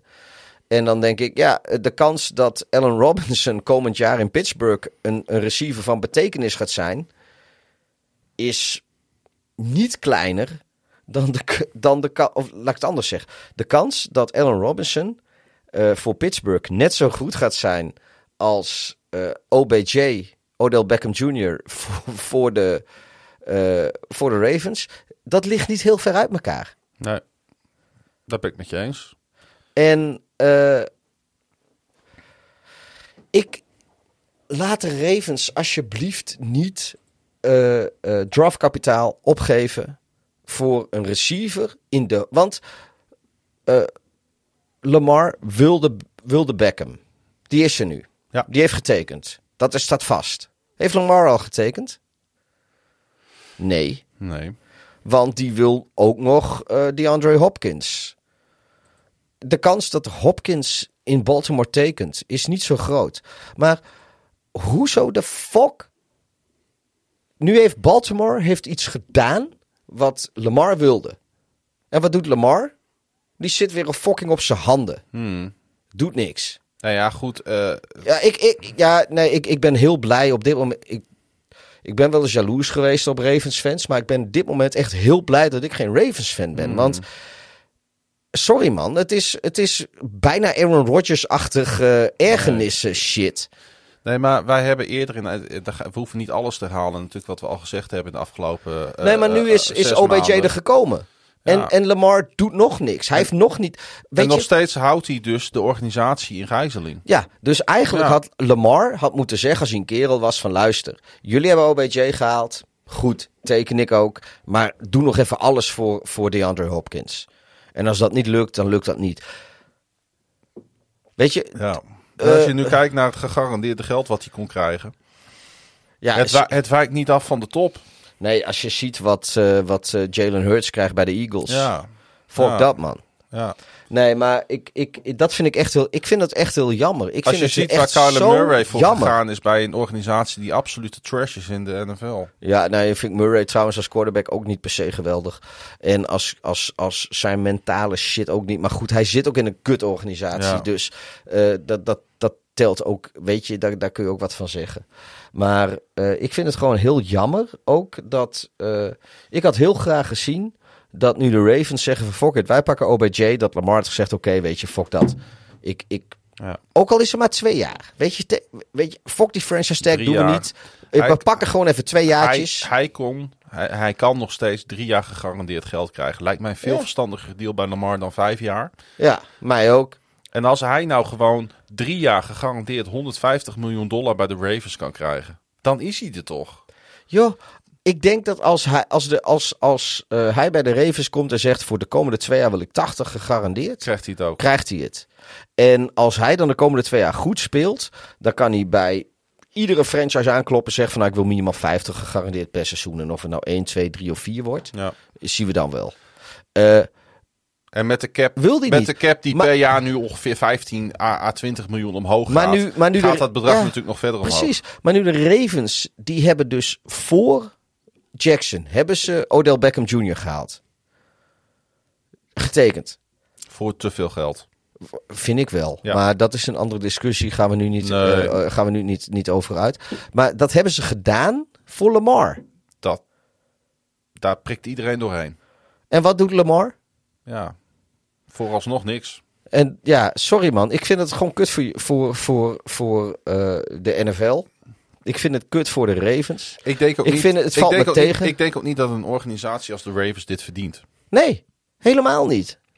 En hebben zij altijd het goede gedaan? Nee. Het- Heb, zijn zij te, tekort geschoten op wide receiver? Het- ja. Het enige wat ik wel eh, moet zeggen is dat eh, Aan de je andere kan kant, heel als je goed... kijkt naar de wide receivers die, eh, die Lamar Jackson in zijn MVP-jaar tot beschikking had, is dat niet heel veel beter dan wat er nu staat. Ik, ik, ik, nou, weet je, ik, ik vind wel wat dit wel een beetje aantoont, en dat is wel gewoon waar. Weet je, we hebben in de vier jaar dat we deze podcast doen, hebben we heel vaak gezegd over de Ravens, de Steelers, de Packers, de Patriots. Dat zijn teams die verschrikkelijk stabiel zijn en heel goed zijn in hun spelersbeleid. En ondertussen hebben we in die vier jaar dat we deze podcast doen, van al die vier teams gezien dat ze eigenlijk toch wel een beetje afhankelijk zijn van de grillen van hun sterspelers. Want Ja. Green Bay staat er kut op met wat Rodgers doet. De Patriots stonden in hun hemd toen Brady in één keer wegging. Eh, nou ja, de Steelers die hebben eh, ook wel wat off-the-field shit gehad. En die proberen er maar het beste van te maken. En nu met Lamar zijn de Ravens een beetje aan het beurt. En dat is niet kritiek op de Ravens. Dat is gewoon van vroeg of laat heb je een keer een speler die gewoon eh, niet vroeg, ook weer vroeg of laat in zijn carrière niet compatible is met wat jij als franchise wil. En ik vind dat met de Packers en Rodgers een beetje. eh, ik, ik heb Wat ook- dacht je van wat heb- de Houston Texans met de Sean Watson hebben meegemaakt? Ja. Over sterspelers Oh, ja, ook, ook die... Maar ik, ik, Ja. Heb, ja, ik heb nog altijd een beetje een, een, een, een, een, een raar gevoel bij hoe de Patriots en Brady uit elkaar gegaan zijn na al die jaren. Ja. Eh, en eh, nou ja, wat Lamar en de Ravens nu overkomt, dat, dat, dat denk ik ook van. Ja, weet je, inderdaad, dit had een organisatie als de Ravens niet verdiend. Maar aan de andere kant, vroeg of laat. eh, twee jaar geleden was Lamar nog de absolute held. En eh, de afgelopen twee jaar is dat een beetje eh, afgekalfd. Ja, soms zijn mensen. Weet je, we hebben allemaal wel eens een relatie of een vriendschap. waarvan je na een paar jaar denkt: van, Oh, dit is toch niet helemaal wat ik ervan verwacht had. En Mm. dat is dan. Weet, weet je, dat, dat is dan niet jouw schuld. Dat valt je niet kwalijk te nemen. Maar eh, op het moment dat je dat ontdekt, moet je er wel wat mee doen. Ja. Ja. Ja, mooi gezegd. Hey, laten we nog eens even heel kort naar eh, een aantal teams kijken die interessant zijn voor de komende draft. Ze zijn in principe natuurlijk alle 32 eh, zijn ze interessant. Maar ik wil toch eens even toch terug naar die Maar Kyler de Murray. Panthers zijn niet zo interessant. Nee, Want maar de- eh, de dat weten we al. Dat de- wordt Bryce Young. Ja, de Arizona Cardinals zijn wel interessant natuurlijk vanwege de spot waarop zij mogen kiezen. En eventuele trading, Ja, trading zij partners. moeten wegtreden. Maar ook natuurlijk de needs die deze franchise heeft. Ze hebben Zach Allen, nou, geweldige speler, verloren in free agency. J.J. Watt is met pensioen gegaan al eerder dit offseason. Ja, en die defense van de Arizona Cardinals is de minst inspirerende van de hele NFL. Dat, eh, ja, daar is niet zoveel meer van Ik over. denk dat heel veel luisteraars het dat wel met mij eens zijn. Ehm, Zij moeten eigenlijk, wat dat betreft, moeten ze echt gewoon voor Will Ja, Sorry, Will Anderson gaan. ja, ik moest even een boertje laten, maar dat wilde ik niet in de microfoon doen, want dat doe ik mijn luisteraars niet aan. ja ehm, zij zijn echt... Ik, ik heb even gekeken, toevallig een paar dagen geleden zat ik naar hun roster te kijken. Ja, als ik nu, als ik fan was van de Arizona Cardinals en ik zou ook nog een seizoenkaarthouder zijn. Ik heb geen idee wat ik daar te zoeken heb in dat stadion. Oké, maar oh, dan is mijn vraag aan jou. Wil jij als seizoenkaarthouder, als fan van de Cardinals, wil jij dat ze op die drie plek eh, Will Anderson draften? Nee. Waar, wat wat een, misschien wel een eh, generationeel talent is, waar je hele defense rond kan hangen. Het is misschien niet helemaal een J.J. Watt, maar zeg maar een, een beetje dat kaliber kan het in, in, in principe zijn. Aaron Donald, J.J. Watt, weet je, dat, dat is wel een beetje... Of wat Detroit met, met, met Hutchinson had bijvoorbeeld. Ja, weet Ja. je, wil je dat doen? Of de Panthers Of met... ga eh, je gewoon kijken naar... Ja, ja, nou precies. Wesley.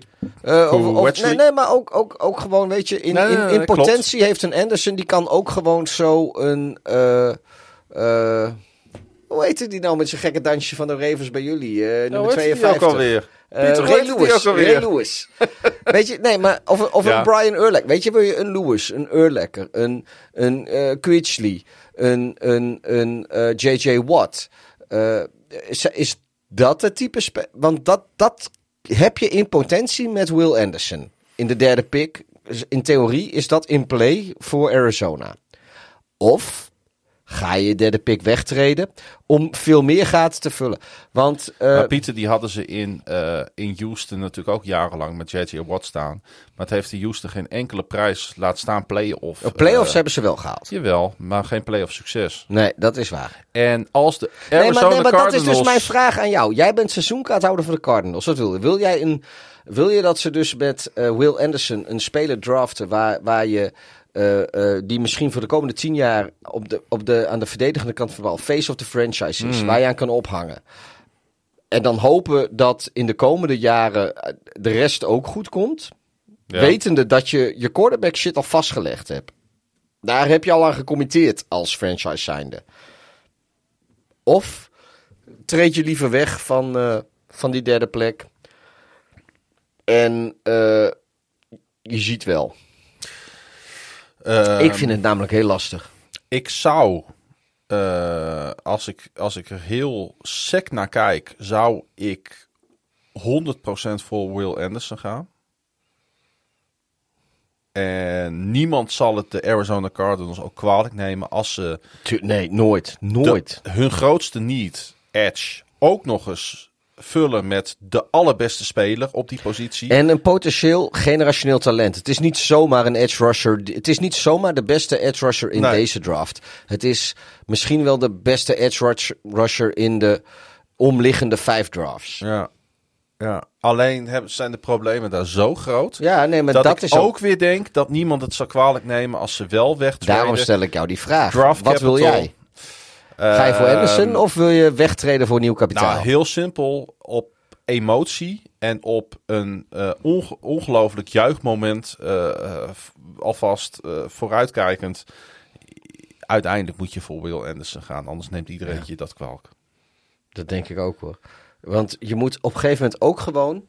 En dat is voor ons fans, zeker als je fans, fan bent van een franchise eh, die het. eh, Oh jongen, hij is, Heel zo, hij is zo atletisch. Ik heb beelden van hem Ja, gezien. Het is hij- niet normaal. als jij fan bent van een franchise die niet zo verschrikkelijk goed is geweest in het draften en in het traden de laatste jaren.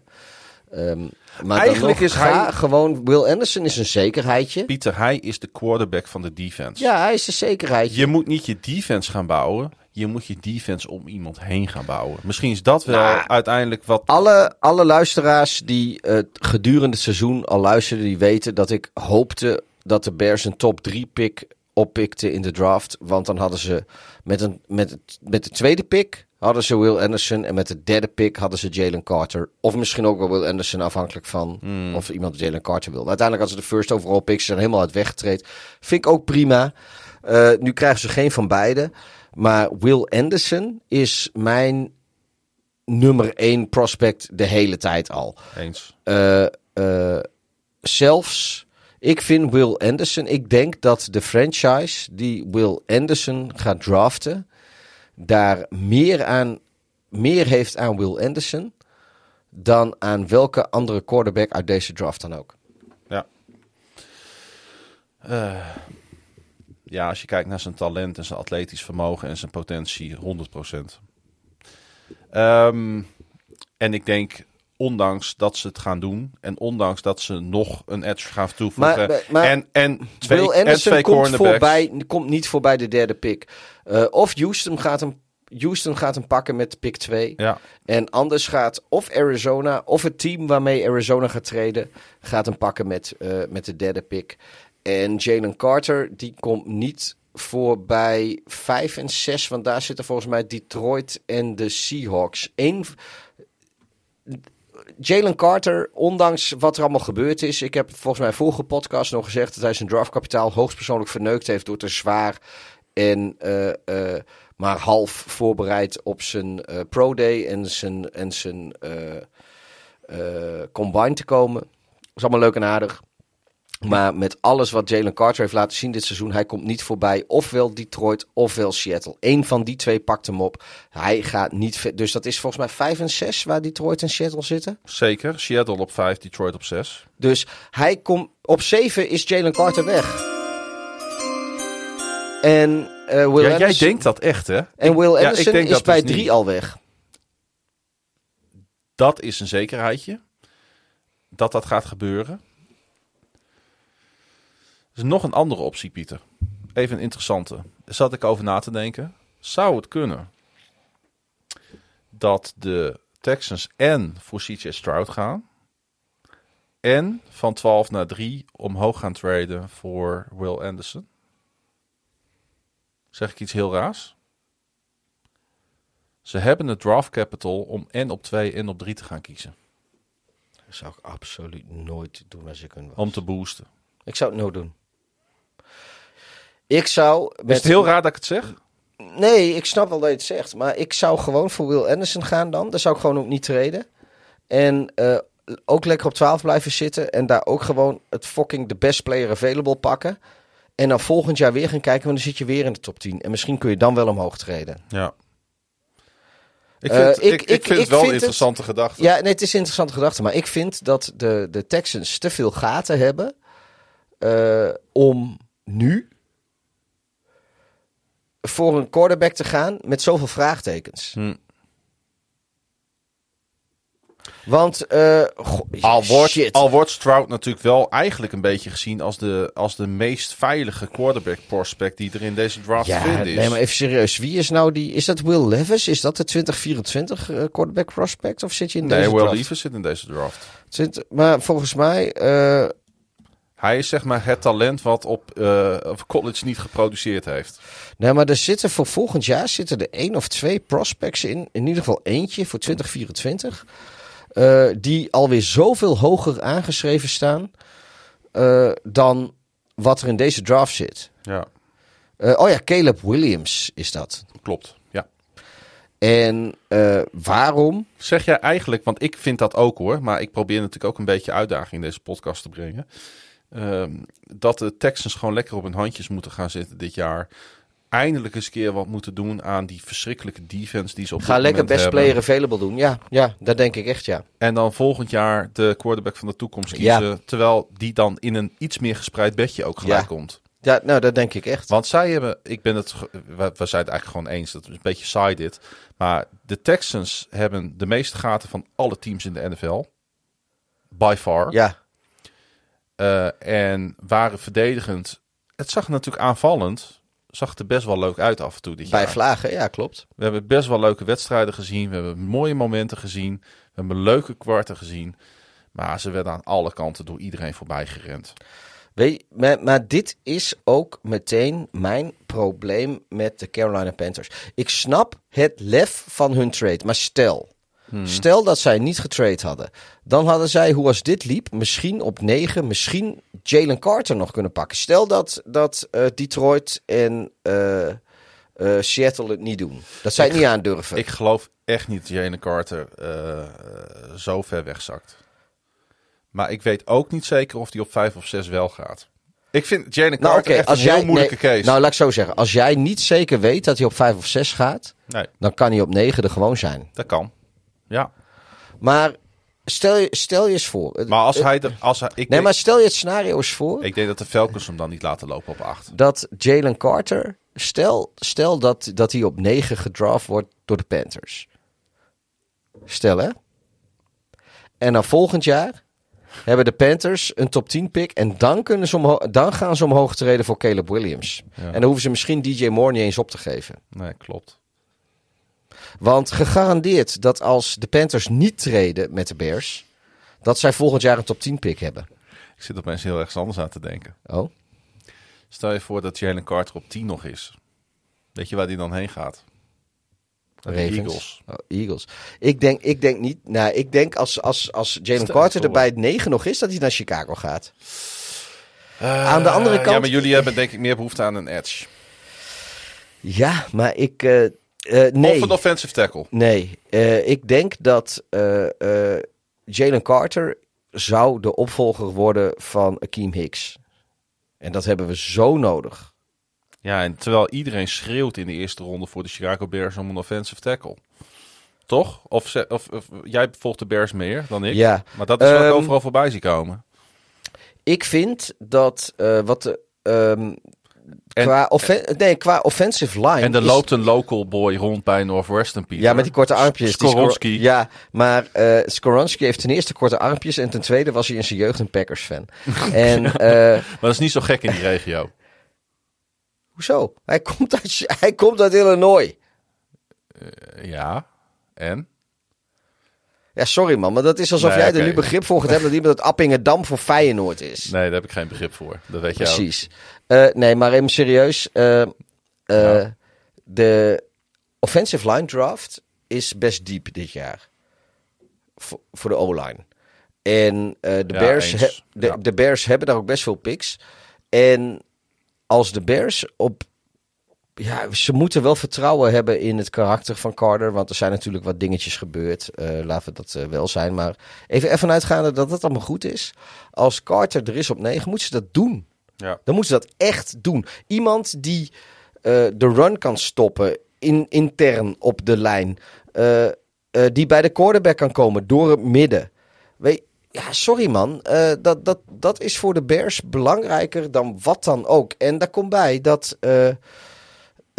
tuurlijk, Will Anderson is de beste speler in de draft, denk ik. Ja, dat vind ik ook. Maar die is er niet meer op 9. Nee. En ik denk dat Jalen Carter, als die er op 9 is, als Jalen Carter er nog op 9 is, ongeacht, ja, oké, ga ik weer, tenzij Will Anderson er ook nog is, maar dat gaat nooit gebeuren, is Jalen Carter de beste speler die er is op 9. Op een positie die de Bears nodig hebben. Dus, ehm, Jalen Carter gaat, eh, of eh, sorry, Will Anderson is er niet meer op 9. Maar jij zegt dat, we- dat zijn- weten we zeker, toch? Jalen, of eh, Will Anderson is er niet meer op 9. Dat weten we zeker. dat, dat weet iedereen zeker. Ja, Jalen Carter kan er nog Ja, zijn. Maar Als, dan is hij op 9 de beste speler met afstand die er is Ja. in de draft. Maar zou zo, Tuurlijk pakken de zou, Bears zou je per definitie voor de Bears eerder voor pass rush dan offensive line gaan? Ja. Oké. Nou nee, ik zou... Ik, Het is, een voor be- de- het is nee, wel een beetje stuivertje wisselen. Het kan De Bear- allebei. de Best, Bears- best man available speelt hier ook een rol. De hè? Bears hebben op dit moment zoveel gaten dat zij moeten best man available gaan eh, op 9. eh, tenzij het quarterback is. Want dat vind ik, daar moeten ze gewoon. Je moet nu echt alles op fields gooien. Dus daar, je moet niet een quarterback gaan draften op Mhm. 9. En eh, voor de Bears zelf hoef je ook geen safety te draften op 9. Want daar zitten ze ook wel goed. Eh, maar, Zeker. eh, en- Wel jong. Ja, Heel jong team. Klopt, maar dat kun je laten schieten. Ehm, als het, de wordt toch- best... het wordt gewoon Skoronski. ik, de- ik weet het niet. Ik weet het echt niet. Ik, ik zou Moet- het... Gaan we hier wat op inzetten? Jij denkt dat Bill Skoronski gaan draften van Northwestern? Flesje Berenburg? Ja, ik denk echt dat Skoronski naar de Bears gaat. Dat denk ik echt. Ik denk het echt niet. Flesje Salmari, Berenburg, eh, allebei. Rode of gele Salmari, geen blauwe. Nee, blauwe, Dona blauw. Nee, want eh, we moeten... Eh, nou, nou heeft, nou heeft go- goede vriend en collega en kameraad Bas Kamminga alle blauwe Salmari in de stad Groningen ongeveer ja, die heeft, er- gekocht. die heeft er lang ingekocht. Nee, nee, maar ik... Nee, oké, nou, ik- zeg- Maar we moeten er even iets op zetten, daar heb je wel gelijk in. Maar Skoronski. Ik zeg het. Ik, ik, ik, ik zeg het. Het, het past als je, als je ik durf, ik, durf niet te zeggen wie de Bears wel gaan draften. Maar ik denk eigenlijk wel te weten dat ze Skoronski laten lopen. Oké. En dat komt gewoon omdat eh, het verschil tussen de beste O-line spelers in deze draft, eh, die je dus met pick 9 kan pakken, en de O-line spelers die je verderop in de draft nog kan pakken, want de Bears hebben een shitload aan picks ondertussen gelukkig, Hmm. eh, is niet zo groot. Terwijl als je dan kijkt naar andere premium positions, want de Bears hebben heel veel gaten, maar je moet niet kijken naar wat je gaat, zijn, je moet kijken wat de premium positions zijn. En dat is dus D-line, want jij mag altijd eh, Frankie eh quote met de lines, de lines, de lines. De D-line geldt ook. Jalen Carter bijvoorbeeld is D-line. Ik zeg niet dat Jalen Carter er is op 9. Nee. Maar als hij er is op 9 en de Bears laten hem lopen voor Skoronski. Nou, sorry man, maar dan, dan vlieg ik hoogspel in Chicago en dan zei ik, die, die, die fucking Pols is, is een back. Ja, vind ik echt. Want dan, dan moet je gewoon zeggen, fuck dat, weet je. Er zijn zoveel plekken waar we beter moeten worden. Pak dan absoluut de beste speler. En Nou, dan zou je ook op linebacker kunnen uitkomen. Want dat, eh, klopt, je dat hebt, klopt eh, ook. eh, Drew Sanders van Arkansas. wat ook wordt gezien als een eventuele top 10 eh, pick. Dat zou zomaar dan een best man available voor de Bears kunnen worden. Ik denk dat de, de Bears... Waarom niet op linebacker eens een keer weer gaan stekken? Dat kunnen de Bears ook wel na een Nou, jaar. toevallig hebben ze, is dat nou net wat ze in off-season gedaan hebben. Dat klopt. Dat hebben ze net in free agency gedaan. Zodat ze in de draft andere dingen maar als de best man available is, wat Ja, dan? Dan weet ik niet of zij linebacker eh, voor hunzelf als een blue chip premium positie zien. Want, dat is ook weer zo. eh, volgend jaar hebben ze twee eerste ronde picks, hè? Ja. Kun je altijd ook nog weer voor linebacker gaan. Maar linebacker is ontegenzeggelijk premium positie. Maar ik weet niet of de Bears deze draft linebacker als premium positie zien. Tenzij Will Anderson op 9 is. Maar dat gaat niet gebeuren. No way. Maar als Jalen Carter op 9 is. Dan, eh, en de Bears pakken Skoronski. En sterker nog, ik, het zou mij niet verbazen. Ik denk niet dat de Bears voor de O-line gaan op 9. Ik denk eigenlijk dat de Bears wegtreden van 9 met de Steelers of met de Titans of met weet ik veel wie. Maar een van, ik denk een van die twee teams gaan ze sowieso mee wegtreden. Maar als de Bears op 9 wel blijven zitten, denk ik niet dat ze O-line gaan op 9. Pieter, Cincinnati Bengals. Ja. Vind ik ook, is natuurlijk al de laatste twee jaar sowieso een team waar wij redelijk veel op inzoomen. Omdat ze, Ja, we hebben een paar keer gedaan al. nou ja, gewoon Ja, de Bears en de Ravens krijgen ook wel eens aandacht. Dus Ja. dan mogen de Bengals dat ook. hebben, als ik mij niet vergis, Orlando Brown eh, voor, voor een fantastische deal binnengehaald als Ja. eh, left tackle. Eh, gigantische move. Ik zit trouwens al een uur tegen een zwart laptopscherm aan te kijken. Is jouw eh, batterij op? Nee, maar hij is gewoon uit, maar ik doe gewoon mijn Oh, hoofd. Ik doe het uit mijn hoofd. Ehm, hebben wel een need op tight end. Want een van mijn favoriete spelers, Hayden Hurst, is, eh, is weg. Ehm, wat ik echt een verlies voor hun vind. Wat, wat, wat, wat zouden zij moeten doen op, eh, eh, met, met hun pick? Want ze zijn op safety Zij zijn ze Jesse ach- Bates. Ze zitten ergens achterin, toch? ja, 31? eh, nou, god, ik moet het er wel even bij zoeken. Sorry dat ik het niet uit mijn hoofd weet 30? hoor. Maar ehm, Zij zit op 30. 30 of... Ja, eh, nee, 28 Huh? zitten zij op. oké. En zij zijn ook Jesse Bates nu- eindelijk kwijtgeraakt. Want ze konden natuurlijk niet nog een keer eh, die Ik weet niet zo goed wie er op gebruiken. 28 nog is. Nee, ik ook niet. Maar we kunnen wel naar hun needs eh, kijken. Ik zou geen eerste ronde spenderen aan een tight end. Hoewel, de, want Nou. deze, nee, deze draft class is heel diep met tight end. En dat hebben wij eh, regelmatig al vastgesteld in deze podcast, Klaas-Jan. Is dat eh, je eerste, eh, het eerste seizoen van een tight end is nooit noemenswaardig. Klopt. En de, de Bengals zitten op een positie sportief en qua selectie. En het feit dat ze net de Super Bowl misgelopen hebben. Op een plek dat zij directe versterking moeten hebben. Dus zij moeten in de eerste ronde gaan draften op een speler waar zij direct versterking verwachten. Nou, Prima dat zij een tight end willen, maar doe dat in ronde drie of zo. Ik ben het helemaal met je eens. En ik denk, als ik kijk naar eh, eh, hoe zij afgelopen seizoen hebben gespeeld, dat ze voor de secondary moeten gaan. Ja. Je moet, zij, zij, zij moeten voor een positie gaan waar je met je eerste ronde, zelfs laat in de eerste ronde, want ze zitten al laat in de eerste ronde, eh, een directe versterking uit kan halen. Of een versterking die in de loop van zijn rookie seizoen een directe versterking gaat worden. Dus zeg maar vanaf week 7, 8, 9, weet je, richting dan. De, ze gaan de playoffs toch halen. Ja. Tegen die tijd moet die boy gewoon goed zijn. Ik, ik, ik, ik, Dus ik zou geen tight end doen in de eerste ronde als ik de Bengals was. het zou zelfs wel eens kunnen dat de need van Cincinnati Bengals voor de secondary zo hoog is dat ze omhoog gaan traden.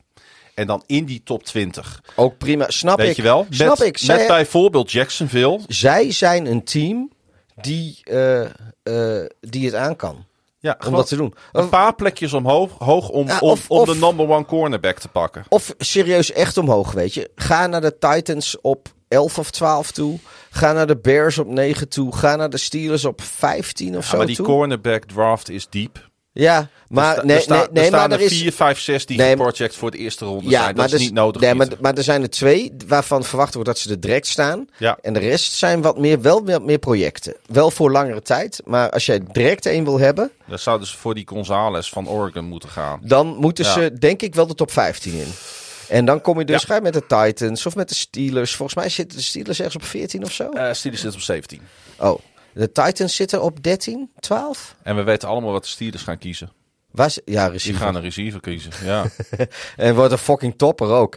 Maar eh, terwijl het een hele knakerige receiver draft is. Maar waar zitten de Titans? Eh, Die gaan 12 voor- of zo? Ik denk dat die voor Jordan Addison gaan. Eh, sorry, wie? De Titans zit ergens op 12? Elf. of Elf. 11. Ja, eh, en wie Ja. zit op 13? Eh, de, de, de, de Jets. En 14?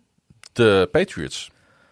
Nou, zij, eh, ja, Patriots die, die denk ik nog dat, ik denk nog steeds, dat weten onze trouwe luisteraars ook, ik denk nog steeds dat de Patriots in de Lamar eh, game zijn, met hun 14e pick. Ehm Bears zitten 9, wie zijn 10 en 11? Eh, de Patriots, nee, eh, sorry, de, de, de, de Eagles, zei ik net. Oh, je zijn 10? Titans 11. En Houston natuurlijk met Oh de ja, tweede pick op 12. Nou, daar, die Houston pick, dat is wel eens iets waar de Bengals achteraan kunnen gaan voor hun secondary. Nou, dat is natuurlijk voor heel veel teams, en met name voor de Houston Texans zelfs, een ongelooflijk interessante spot. Want, Want nee, als, maar, zij nee, maar- niet, als zij niet... eh, Nee, die- maar Houston houdt dan zijn tweede ronde, zijn tweede overall pick. dus je moet iets met die 12. Dan ga je moet je 12 draft capital en, ja, en, daar, daar pak je draft capital mee. Tuurlijk, natuurlijk Eh, moeten ze dat doen. Ja, dus, nee, ik, ik, vind, eh, ik vind de Bengals wel eh, een, een, een favoriet om met Houston te gaan treden dan. Ja. Zouden de, Ik denk dat, dat het voor Chicago te ver terug is namelijk. Ik Zou- zie de Steelers eerder met eh, Chicago gaan naar 16 of 17. Waar zaten de Steelers? 17, 17. Daar zie ik Chicago nog naar terug gaan. Ja, interessant. Hey, ehm nee, ja, dat, ja, het is, nee, sorry, maar dat is het wel. eh, ehm, Ik schreeuw ook gewoon tegen jou, hè? ehm, ja, we moeten het toch even over hebben. Eh, ook omdat die hele situatie nog steeds niet duidelijk is.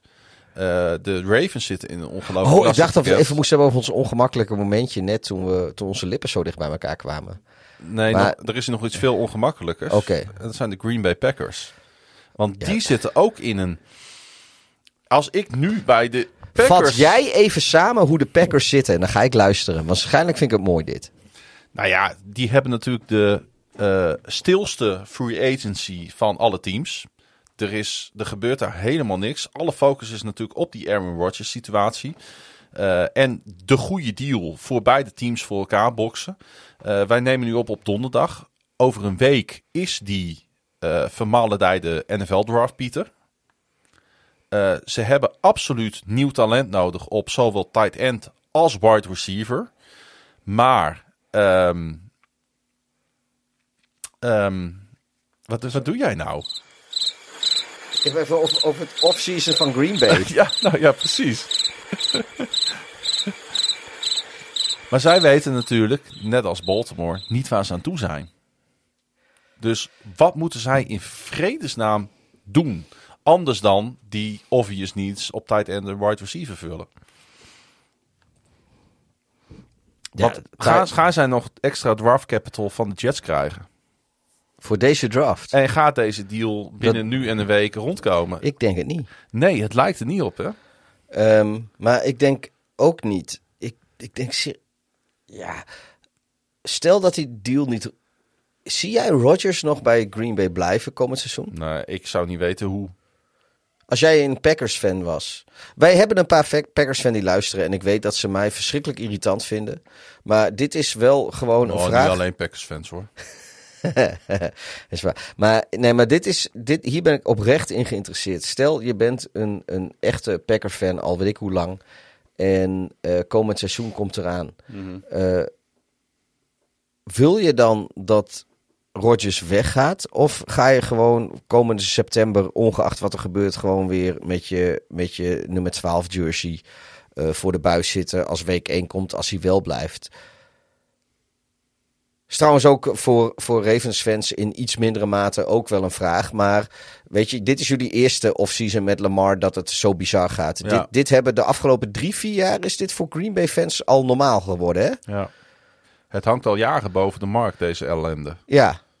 Ik bedoel, ja, nee, ik, ik heb geen medelijden, heb ik net gezegd, met de Ravens fans. Maar Kijk, dit is jullie eerste offseason dat je dit meemaakt. Green Bay fans, En die als- zijn als meneer- geboren in deze ellende. Maar Pieter, als meneer Rodgers nou de afgelopen vier, vijf jaar één, één Lombardi Trophy naar Green Bay had gehaald, had het allemaal geen fuck meer uitgemaakt. Dat is helemaal waar. Had hij er gestaan, had iedereen gezegd, hier teren wij op. Ja. Nee, Eh, iedereen doet het bedankt nog voor die... bewezen diensten. Nee, iedereen We doet ook die in- ene Super Bowl van 12 jaar geleden. Eh, die, die- nee, waar, ik wil geen afbreuk doen aan een Super Bowl van 12 jaar geleden. Want dat is recenter dan eh, eh, alle teams die ik leuk vind een Super Bowl ooit gewonnen hebben.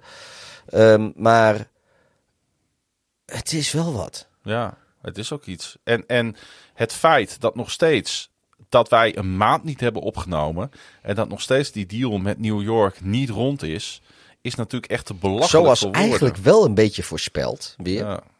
Maar het egocentrisme wat van enerzijds een Lamar, maar nu ook bij Aaron Rodgers er weer afspat, is toch om, om kotsmisselijk van te worden. Ja, kunnen die met z'n tweeën niet de franchise beginnen? Ja, lijkt me een goed idee. Een Eh, ja ergens. FC, FC Ego-trippers. Ja. Nee, maar ik word er echt een beetje onpasselijk van. Nee, weet ik. Het doet jou ook meer haast nog dan mij. Want ik, ik eh, nou, weet je, bij Lamar vind ik gewoon, eh, ik vind het gewoon heel jammer dat eh, er, er komen niet vaak quarterbacks als Lamar Jackson in de NFL. En ik vind gewoon dat eh, een, een, een Michael Vick, een eh, eh, Cam Newton, een Lamar Jackson en misschien moet hij nog even een paar jaar laten zien. Misschien Justin Fields ook wel. En Jalen Hurts. Weet je, dat zijn quarterbacks die maken de NFL gewoon leuker. Het feit dat er niet iemand de hele tijd op zijn reet in die pocket zit te wachten tot er iemand vrijkomt, maar gewoon zelf op zoek gaat naar kansen. Al dan niet de benen nemend. Dat, dat, dat maakt de NFL serieus leuker om naar te kijken. En of het nou Jackson, Hurts, eh Vick, Newton, Fields, maakt niet uit wie het is. Maar dat, zijn, dat vinden wij leuk als dat soort quarterbacks er zijn. Tua. Kan ik wil gelijk wel even daarop inhaken, want er zit er misschien één in deze draft. En ik ben ongelooflijk fan van hem. Ik heb eh, zijn pro days Oh, bekeken. wacht even, nou, voordat, voordat we, voor, want jij hebt het over Richardson. Voordat we gaan, ik vind het gewoon verschrikkelijk jammer dat Lamar eh, eh, zijn NFL-carrière aan het kort wieken is. Eigenlijk. Hmm. Voordat hij daadwerkelijk heeft kunnen beginnen. Kijk, RG3 was in potentie ook een quarterback uit dat rijtje namen die ik net noemde. En dat is met lelijke blessures zo gekomen. Ja. En eh, dat was al kut genoeg. Cam Newton, eh, blessures. Eh, Michael Vick, ja, hondengevechten, gevangenisstrafje. ja. Maar hij kwam terug en hij heeft het verdomme nog een keer laten zien bij Ja, de Eagles. Eventjes. Alleen het, ja, eh, daar, we hebben niet alles van Fik gezien wat we hadden kunnen zien. Omdat die man eh, ook op, er op een gegeven moment in zijn leven eh, andere hobby's op nahield. Maar ik hoop zo dat een Justin Fields dat wel kan doen. En, ik, en Lamar Jackson is zo goed in het ontlopen van die harde hit. En dus die blessure die iedereen verwacht. En wat doet hij vervolgens? Hij rent keihard tegen de muren van de onderhandelingstafel aan. En ik vind dat zo zonde, jongen. Dan, het groene veld is geen beletsel voor hem, maar de groene tafel, daar gaat hij kapot. En ik vind dat gewoon verschrikkelijk zonde. Ni- niet alleen voor jou en Frank en al die andere geweldige Ravens-fans die ik ken. Maar gewoon voor iedereen die de NFL eh, en de sport een warm hart toedraagt. Want het is gewoon leuk om Lamar te zien. Maar is nu dan niet de vraag eh, eh, terecht dat stel tussen nu en de eerste ronde van de NFL draft komen, ondanks wat ze met OBG hebben laten zien, de Ravens en Lamar nog steeds niet tot een overeenkomst? Is het dan niet een terechte vraag dat de Ravens misschien moeten omhoog moeten gaan Ja, kijken? tuurlijk. in de Zij, draft? nee, ik en naar Anthony Richardson nu moeten gaan we inderdaad kijken. naar Rich. Tuurlijk. Want De, Ravens vind- zijn helemaal klaar voor... voor perfect fit Ja. voor Baltimore, deze jongen. Ja, misschien En- iets te perfect. Want eigenlijk zou ik eh, in Baltimore wel graag iemand zien die enigszins kan wat Lamar kon. Of kan, laat ik er nog even de tegenwoordige tijd over gaan praten. Die enigszins kan wat Lamar kan. Hmm. Maar eh, laten we Baltimore en de Ravens alsjeblieft uitdagen om eh, er meer van te maken dan wat ze de afgelopen jaar gedaan hebben. Wat- Wat, betreft het spreaden van de bal, wat betreft passing game. En ik vind prima dat je met eh, Danny de Monk, ik moest hem even zeggen van Frank, eh, eh, eh, run first speelt, maar wel gaat voor air yards. Want dat is een beetje wat zijn systeem is. Weet je, die bal moet wel door de lucht, maar het is in principe run first. Anthony Richardson. En dat Je daar- mobiele quarterback die de option play kan spelen. Ja, maar doe dan wel de option play. Zorg, zorg ervoor met, dat je met OBJ en halen. Weet, het, weet je, wat mij betreft, de big dick move die Baltimore kan doen, is eh, Richardson halen, eh, DeAndre Hopkins nog halen, eh, OBJ hebben ze al, Monken hebben ze al, Danny de Monk moet ik zeggen. En dan tegen Lamar zeggen van, eh hey, we doen jou weg voor eh, twee eh eerste ronde picks in de toekomst, want wij gaan voor Richardson. Ja, ik ben het zo met je eens. En de mensen die met mij in de Dutch Ravens vlog app zitten. Waarschijnlijk ook. Ook, want die weten hoe Ik ik, een paar weken in. geleden al heb georeerd over deze jongen. Ja, ik, ik zit daar niet in, dus ik, ik, ik En denk dat, wat- ik, dat, je- dat zij ook juichend zitten. Ja, te- nou, er zit nog iets veel mooiers in. Want ik zou echt. kijk, als de Ravens dit gaan doen, dan moeten ze naar drie. Naar de Arizona Cardinals. Of naar twee zelfs. Nee, want eh, hij is. Wel, wel als de Texans voor, voor, voor Lamar gaan. Ja, maar hij is geen fit voor, eh, voor Houston, Richardson. Nee, maar als Lamar ook, naar dat de kan ook, Texans... dat kan ook, dat dan, maar dan moet je het binnen nu en een anderhalf Dan week je oplossen. exact. Of een dikke week. Ja. Eh, nee, het is al... Een week. Nee, nee, een week. Een het week. is al draft... Maar.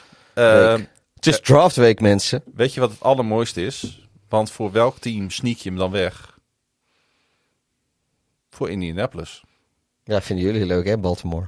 Ligt daar gevoelig. Ja, want ik maak me ernstige zorgen over Anthony Richardson bij de Indianapolis Colts. Want dan gaan namelijk de Indianapolis Colts voor het eerst sinds hun verhuizing uit Baltimore leuk zijn. En dat gun ik ze niet. Ja, ik vind hun shirtjes lelijk.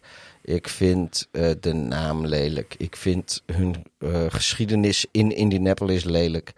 Ik neem ze nog steeds kwalijk dat ze in 2006 van de Bears gewonnen hebben. Hun stadion vind ik wel mooi trouwens. Voor een overdekt stadion vind ik hun stadion fucking Oh, dat ben awesome. ik helemaal niet met je eens. Nee, ik vind, maar ik ben er ik, nog nooit geweest. ik vind eh, Lucas Oil, heet het volgens mij. Jazeker. Eh, dat vind ik echt om. Ik ben er ook nog nooit geweest, maar wat ik ervan heb gezien op foto's en van buiten en van binnen, denk ik dat ik het echt fucking awesome vind. Maar zij zitten Er natuurlijk... is ook een reden dat de combine er altijd is en dat de Final Four en. en eh, Natuurlijk de- is daar een reden voor. En, en, en zij hebben natuurlijk ook... Nee, Nee, nee, maar daar gaat het niet om. Nee, nee heb- maar de Colts zijn gewoon een kut God, franchise. jongen, ik heb, ik heb toch De- die, die, de die, Colts zijn een kut franchise, Klaas-Jan. die ene playoff wedstrijd die Andrew Luck met ze gespeeld heeft, die zal ik nooit vergeten. Tegen de Chiefs. Die Absoluut. verloren ze ook. Een van de allermooiste wedstrijden die ik ooit in de NFL Verloren ze ook, gezien heb. toch? Verloren ze, ja. Ja. Maar wel een van de allermooiste wedstrijden die ik ooit gezien heb. Weet je tegen wie ze speelden toen, eh, toen uitkwam dat Andrew Luck met pensioen ging? Halverwege de wedstrijd. Dat was ook een Nou. drama. Nou, Nou, je raadt het echt Nee. nooit. Nou, Noem eens wat. maar ehm, De Bears. ja, Bears. kijk. En dat gaan zij gaan, och jongen, ik, ik ben over geen, ja nou, ik, dat is niet helemaal waar. Ik kan wel zeggen, ik ben over geen van de quarterbacks zo enthousiast als over Richardson. Want ik denk dat zijn plafond eh, tot ver boven de hemel reikt als het eruit komt. Ik vind namelijk, ik ben namelijk ook reuze benieuwd waar Will Levis gaat, eh, gaat landen. Want hij heeft eh, een jaar achter de rug waar je eh, naar van wordt. In de zin van geniaal. Maar heeft natuurlijk. Ehm, ehm, eh, sorry, ik ben helemaal in de war. Ik heb het over. Nee, Hebben we het niet over Will Levis? nee, nee ik heb het over Hendon, Hendon Hooker. Dat is namelijk. Kom de- op man, die gaat waarschijnlijk niet eens in de top 16. Ja, dat geeft toch niet? Nee, maar dat, dat, nee, ik snap best dat je van hem onder de indruk bent. Alleen eh, als jij als eh, quarterback niet... Want hij gaat denk ik niet in de top 16, hoewel je weet het nooit. laat nee, ik denk zijn. het ook niet. Maar, Maar, ik- zijn, hoeveel teams hebben een quarterback nodig nog steeds? Colts, Texans, eh, eh, Titans. Titans. Eigenlijk, ze hebben nog wel Goff, maar de Lions. Als er, waar de Lions draften, als daar een serieus goede quarterback is. Hetzelfde geldt voor Seattle. Eigenlijk eh, moeten de Raiders ook gaan nadenken over een quarterback van de toekomst. Oh, ja, Eigenlijk moeten de Saints dat ook doen. ja. En de Vikings Ja. Waar zitten die? De Vikings? op 23. Oké, nee, maar ik heb het nu even over teams in de top 15 even. Oh, die zitten niet in de top 15. Nee, Nee, we hebben de teams in de top 15 even. Eh, nee nou, Washington. Oké, die zit op 16, maar laten we die erbij We rekenen. hebben zes teams in de top 16. Die eh, als. La, stel, Bryce Young valt. Zoals vorig jaar. Of eh, sorry, twee jaar geleden. eh, Justin Fields viel. Hele, hele jaar lang. Top 2 prospect. En vlak voor de draft valt hij. En uiteindelijk wordt hij als elfde opgepikt. Stel dat dat met Bryce Young gebeurt. Ja, gebeurt niet. Nee, maar stel dat dat gebeurt. Dan zijn al deze teams gaan hem oppikken. Eh, terwijl jouw vriend eh, Will Levis, die valt langs al deze teams waarschijnlijk.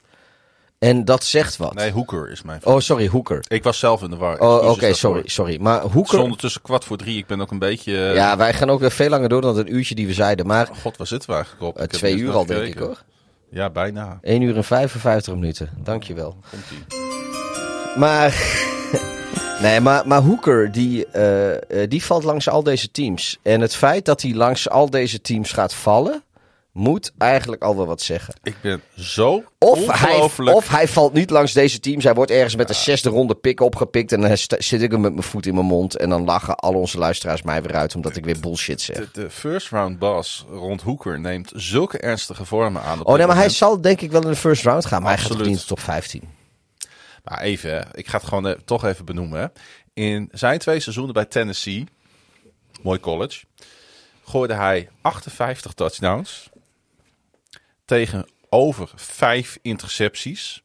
Hij rende ook nog eens voor 10 touchdowns, voltooide bijna 70% van zijn passes. Alleen daar staat tegenover dat hij 25 jaar is, van een ACL-blessure komt en in een dusdanig, want ik weet niet of je iets van Tennessee hebt gezien, maar dat was zo'n unieke eh, college-aanval afgelopen jaar. Nou ja, mijn familie is er nog alles geweest, want mijn nichtje studeert er. Maar was het leuk om naar te Bij kijken? de volunteers, ja, ze waren er heel blij mee. Ik, ik heb zo genoten van dit team. En ik heb Ja, zo genoten van 100%. deze quarterback dat ik echt super benieuwd ben waar hij landt en of hij een kans krijgt. Misschien is hij zelfs wel voor Baltimore eh, haalbaar op de, eh, de 22e plek waar eh, Baltimore staat. Of de Titans pakken hem gewoon. Op 11. Zouden ze ongelooflijk goede zet mee doen. Want waar- waarom de fuck niet? Pak je een local boy. Ja, Met je local, ja. Want Malik Willis is het niet. Dat denk ik ook niet. Dat ben ik met je eens. Dat is van de vijf quarterbacks die eh, op, in de top vijf geproject staan, de, de quarterback waar ik het minst van verwacht.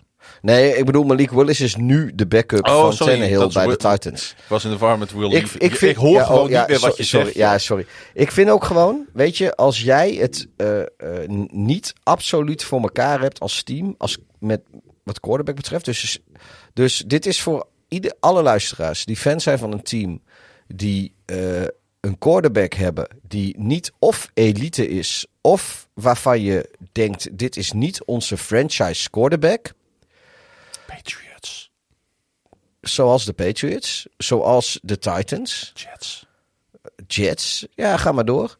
Eh, moet je vanaf ronde drie Mhm. Gewoon gaan denken, ieder jaar een quarterback draften tot we hem hebben. Ja. Een van de dingen waar ik als Bears-fan mij meest aan geërgerd heb, is dat de Bears in de afgelopen 20 jaar maar twee of drie keer een quarterback gedraft hebben. Terwijl ze, eh tuurlijk dachten ze met Jay Cutler oké te zijn. Ze hebben ook vier jaar gedacht met Trubisky oké te zijn. Nu denken ze met Justin Fields oké te zijn. Als de Bears dit jaar in ronde 4 of 5 een quarterback, stel dat jouw grote vriend in de vierde ronde nog beschikbaar is. In theorie bestaat die kans. Als de Bears hem dan pakken, ben ik blij. Ja. Want je weet maar nooit. Justin Fields kan morgen eh, zichzelf hartstikke doodrijden tegen een, eh, tegen een openstaande brug in Chicago. Eh, hij kan alsnog tegenvallen. Er kan van alles gebeuren. Ik vind, ehm, eigenlijk moet ieder team ieder jaar een quarterback draften. Ja, en toch hoeft het niet altijd, hè. Want als je ziet hoe relatief goed Tyler Huntley het als eh undrafted quarterback bij de Baltimore Ravens doet. Klopt. Maar stel nou eens wat anders voor. Stel, eh, de Bears draften in de vierde ronde. Heet, jou, hoe heet jouw Mattie nou, die je net zei? Eh, niet Malik, nee, niet Malik Willis, niet Caleb Williams, maar Je bedoelt Hendon Hooker. Hendon Hooker. Stel, stel die is naar een vierde ronde. Of in de Bears draften hem. Nou, dat gaat echt niet gebeuren, Pieter. Of in de derde ronde, whatever. Gaat ook niet gebeuren. Kan best. Maar ik snap wel waar je naartoe wil. Ik snap wat de En- strekking van je Ja, verhaal is. en Justin Ja. Fields die raakt geblesseerd en die speelt vijf wedstrijden niet. En die Hooker die speelt vijf goede wedstrijden voor Chicago. Daarna komt Fields terug en die speelt even vrolijk hartstikke goed weer Mhm. terug. Dan kunnen de Bears kunnen die fucking Hooker van gewoon treden voor een eerste ronde en een tweede ronde pick of twee tweede ronde los picks van, of los van wat dat voor hij, shit. Los van dat hij je seizoen gered heeft. Precies. Ja, En dan ga je daarna gewoon volgende backup draften. ja eens. Nee, ik, tenzij je absoluut weet wie je starter is en wie je backup is. Dat je, stel je hebt dus eh, Tom Brady als starter en eh, pff, hoe heet die eh, andere gasten met zijn mooie bek eh, die er ook altijd zat in New England en die nu weer naar, via San Francisco naar dingen is gegaan is naar, naar de. Raiders, Garoppolo.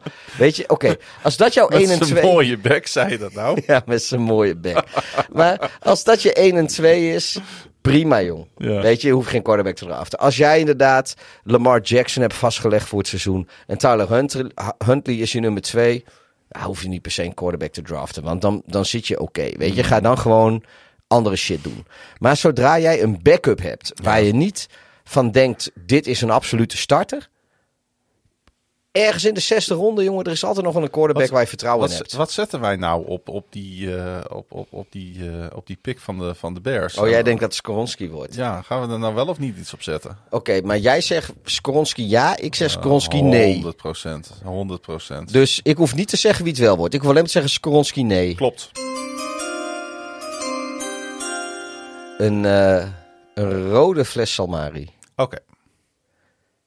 Dat is goed. Bij deze. Ehm, de, ik wil toch even een teampje eruit pakken, Pieter. Kansas City Chiefs. Over rode teams gesproken. Ja, want waarom eh, zouden we het niet over ze hebben?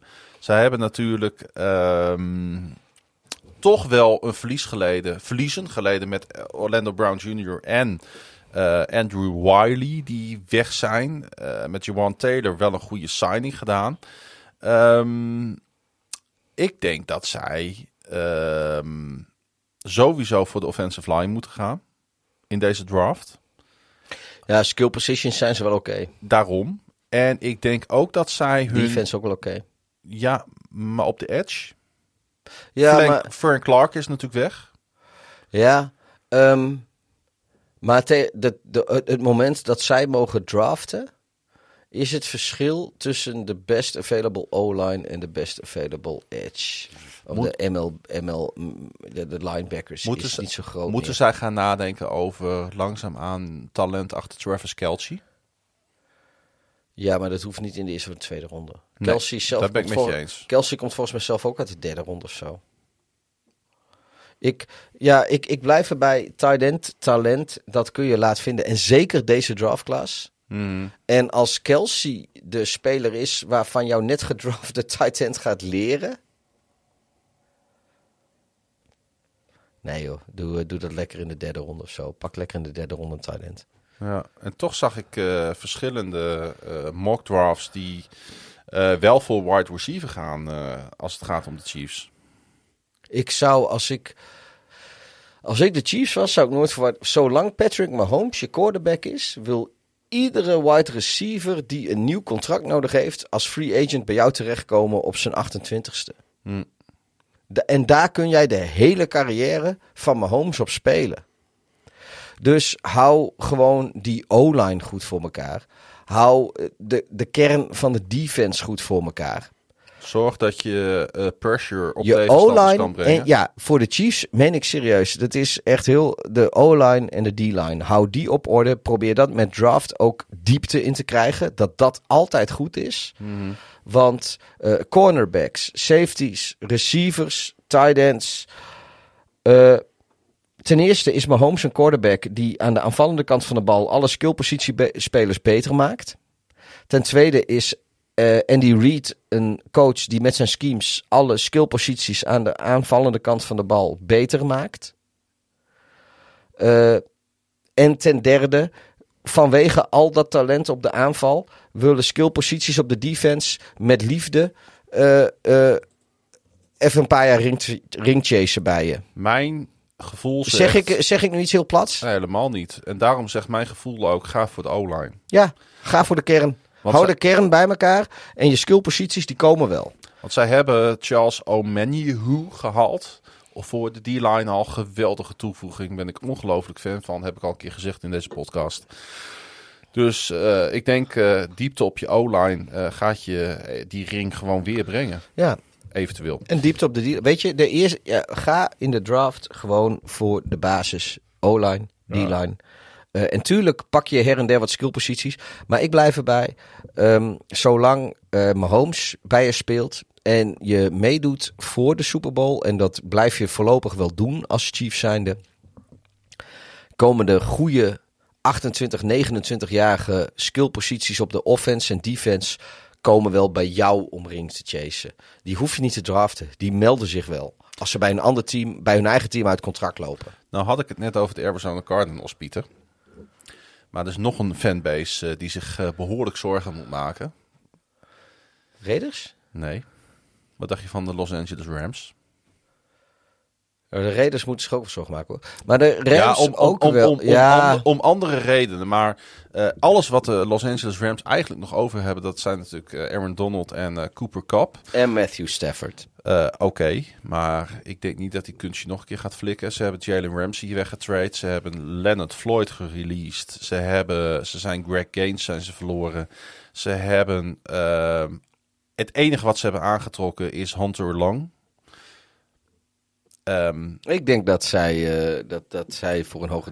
Ik vind hun, het jammer. hun linebacker corps is had- gedecimeerd. Hun secondary is om te janken. Ik had niet het idee, Matthew mag je best weten, Matthew Stafford is half geblesseerd. ik had niet het idee dat de Rams, eh, zeg maar toen afgelopen seizoen nog bezig was, had ik Mhm. niet het idee dat de Rams een eh, kandidaat zouden zijn voor tanken. Maar eh, dat zijn ze ondertussen wel. Ja. Vind Dus- ik jammer. Dus het maakt niet zo heel veel uit wie ze aantrekken, want ze hebben zo verschrikkelijk veel niets Maar, ondertussen. maar even sorry man, maar dan moet Matthew Stafford ook zeggen van jongens, eh, beste maar weer, ik ga gewoon lekker met pensioen. ja, ik denk, Of- of- ik, of- ik, denk, ik, denk, ik denk dat hij toch nog wat centen wil pakken. En waarom niet? Nou, daar kan je toch beter... laat Maar, hem maar er, is, er is niks meer te winnen bij de Los Angeles Rams. Laat hem dan lekker naar... eh, weet ik veel, waar kun je dan heen? Waar, waar, waar zou Stafford er nog heen moeten gaan om Houston. nog een ring te pakken? Om nog een ring te pakken. Om, een- of om kans te maken op een ring. Wat, wat zou Oh, Stafford... Pieter, er komt niks in de buurt waar hij... Met, Wat? deze, met de huidige hoe de quarterbacks zich de laatste twee jaar ontwikkeld hebben... er is geen plek voor hem. Waar, waar zou Stafford het beste recht kunnen om binnen nu... Nou ja, en heeft- twee jaar die- terug naar Detroit? hij heeft één mazzel. Hij speelt in de NFC. Terug naar Detroit? Ik denk nog steeds dat Stafford beter is dan Goff namelijk. Ja, Eh, dat zie ik gebeuren. San Francisco. San Francisco. Seattle. Nou, die hebben net Gino Smith voor verschrikkelijk veel geld. eh, Nee, sorry man, maar Stafford beter dan Smith. Ja, maar dat- daar is, daar is geen ruimte voor hem. Ehm, Dus dat is, dat, ik snap wat je zegt, maar dat is natuurlijk out of the question. New Orleans. Nee, maar even, ik, ik kijk even niet naar cap space. New Orleans heeft op dit moment niet eh, het roster om een Super Bowl. eh, zelfs niet, ook niet met Steph. Zij kunnen uit de NFC South komen als eh, dikke playoff kandidaat. De NFC South is natuurlijk gewoon een hoop brandende poep. Dan zou ik eerder naar Atlanta op dit moment gaan. Olave en zo zitten natuurlijk wel. Weet je, de betere receivers en zo zitten. De betere offense zit volgens mij wel in New Orleans. Zit. Hoor. Ja, maar ik vind dat er in Atlanta veel meer potentieel talent zit. Ja, maar we hebben het over dit jaar of komend jaar. Ja, ik ben geen fan van wat eh, New Orleans op de roster heeft staan. Oké. Eh, Den- Denver. ja, het zou vet kut zijn voor, eh, voor onze grote vriend Russell Wilson. Weet je wat Dus- het grootste probleem is van de Saints? Wat zij jaren hebben gehad? Ze hebben geen impact players. Nee, dat klopt. Ze hebben wel een leuk roster. Maar goed, wat, wat, wat, wat, wat- oké. Matthew Stafford wil nog een ring pakken. Ik denk dat hij het nog wel in zich heeft. Welk team heeft hij het meeste kans van de 32? En het zijn waarschijnlijk niet de Rams. Nou, hij moet sowieso dan naar een NFC-team, want de AFC eh, eh, valt die eh, in weg. Ja wat, ik, ja, wat jij zegt, Detroit is, is, is Green Bay. Wat dacht je daarvan? We hebben ze geen receivers. Dan kunnen ze wat draften. Die O-line is ook een beetje kut. Ze hebben geen tight end meer. Daar hebben ze, op, ze hebben geen hulp voor hem daar. Dan, nee, dan ben je in Detroit beter uit. 100%. Dat denk ik ook. Sterker nog, dan ben je in Chicago beter uit komend seizoen. Eh, alleen, ja, dat heeft niet zoveel zin. Minnesota, Ja. wat dacht je daarvan? Hoewel ik ook geen, Detroit, nog steeds denk ik Detroit. hoewel ik met het vertrek van Adam Thielen ook niet heel fan ben van de supportcast wat ze daar nu hebben staan. Ik denk trouwens ook dat hij beter is dan eh, Daniel Jones. Ja, maar Gaat niet gebeuren. Eh, de Jets zou trouwens wel wat voor hem zijn. ja, als dat niet Stafford, rondkomt. Stafford naar de Jets. Als, als, als Rodgers niet komt, Stafford naar de Jets, denk ik dat de Jets daar een stuk beter van worden. Sterker nog, ik denk dat de Jets beter worden van Stafford dan van Rodgers. Ehm, Ja. En dat het nog goedkoper is ook nog. Al heb ik minder twijfels over de fitheid van Aaron Rodgers dan dat van Matthew Stafford. Klopt, maar als ze allebei eh, speelfit zijn, NFL seizoen start fit, Mhm. dan denk ik dat dan zou ik liever eh, Stafford hebben dan Rodgers. En ik denk dat de Jets hun offensive line eh, deze draft gaan boosteren. Ja, En dan kan het opeens een heel leuk team zijn. ja. Plus dat als zij voor Rodgers gaan, eh, sorry, voor Stafford gaan, die is een stuk goedkoper dan Rodgers, houden ze veel meer over voor zichzelf. Ja. Ik denk dat de Jets zou wel een goede, goede zijn voor New England.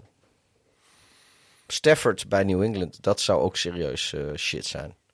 Ja. Ik denk dat ze daar in de rest van de AFC East ook niet vrolijk van worden. Als ze Mac Jones treden met, eh, met de Rams. ja, dan kun je net zo goed eh, de rest van het roster van de Rams ook naar New England gaan overhevelen ondertussen. Ja, nee, maar dan is er in, in, bij de Rams niks meer over. Nee, Maar ik denk wel dat, dat de, de Patriots en Bill Belichick... dat die leuke dingen kunnen doen met Matthew Stafford... mits hij weer gewoon speelfit is. Hè? gaan de Rams dan met John de Wolf, eh, John de Wolford. eh, John de Wolford spelen. Ja, dat zou wel Moet moeten. het seizoen. Ja, of, of zij gaan voor Lamar. Nee, nee, dat gaat Lamar dan weer niet doen. Zullen we zo stoppen trouwens? Hoe lang willen we nog doorgaan met dit? Laatste team. Eigenlijk gewoon een vraag. Eh, moeten de Washington Commanders voor een quarterback gaan deze draft? Nee. Want? Zitten eh, te laag in... eh, of zeg maar te ver af van de, de premium posities. Dus wat ze ook doen in de eerste ronde, geen quarterback. Wordt natuurlijk weer een mass-seizoen met Jacoby Brissett en Sam Howell. Daar ga je geen oorlog mee winnen. Nee, maar laat ze gewoon lekker rustig bouwen, joh gek. Hoewel ik nog altijd Sam Howell wel eens echt een paar wedstrijden ik achter heb- elkaar ik heb- werk wil zien. Ik denk dat er best leuke dingen uit kunnen komen. Maar ik, ik weet je, de, de, eh, weet je, de, de NFL is geen Major League Baseball. Je kan niet. Maar in- zij gaan wel een quarterback draften. Nee, maar Ergens. Het is ook geen baseball, het is geen NBA. Je kan niet in één off-season een kampioenschapsteam maken. Nee, dat is waar. En eh, dat gaat ze dus ook in, in, in eh, Washington, eh, D.C. niet lukken. Dus dan moeten ze maar gewoon even vrede hebben met de picks die ze hebben. Lekker best player available gaan. Bouw, ja, ik ben echt zo'n saaie podcastman vanavond. Maar bouw gewoon lekker aan wat je hebt. En ga volgend jaar eens verder kijken waar je dan zit. Als je een kutteam hebt, jongen, dan pik je volgend jaar de top 10. En dan kun je meedoen met, eh, met de sweepstakes. Voor de top quarterback eh, volgend jaar. Eh, net als een paar andere teams. En dan ga je daar. En ik- hoop gewoon dat de Panthers het gewoon het kloterigste record van iedereen hebben. Want dan hebben, hebben de Bears het nummer 1 overal pick. En dan kunnen wij lekker die weer gaan vermarkten voor wie dan de quarterback is. Nee, maar serieus. Te veel teams doen te veel dingen in paniek. En daardoor blijven te veel teams te lang knaken. Ik ga de voorspellingstune niet in eh, starten. want Ah, we wel, gaan doe zo wel. Ik wil hem horen. Want, oké, want ik... Nou, oké.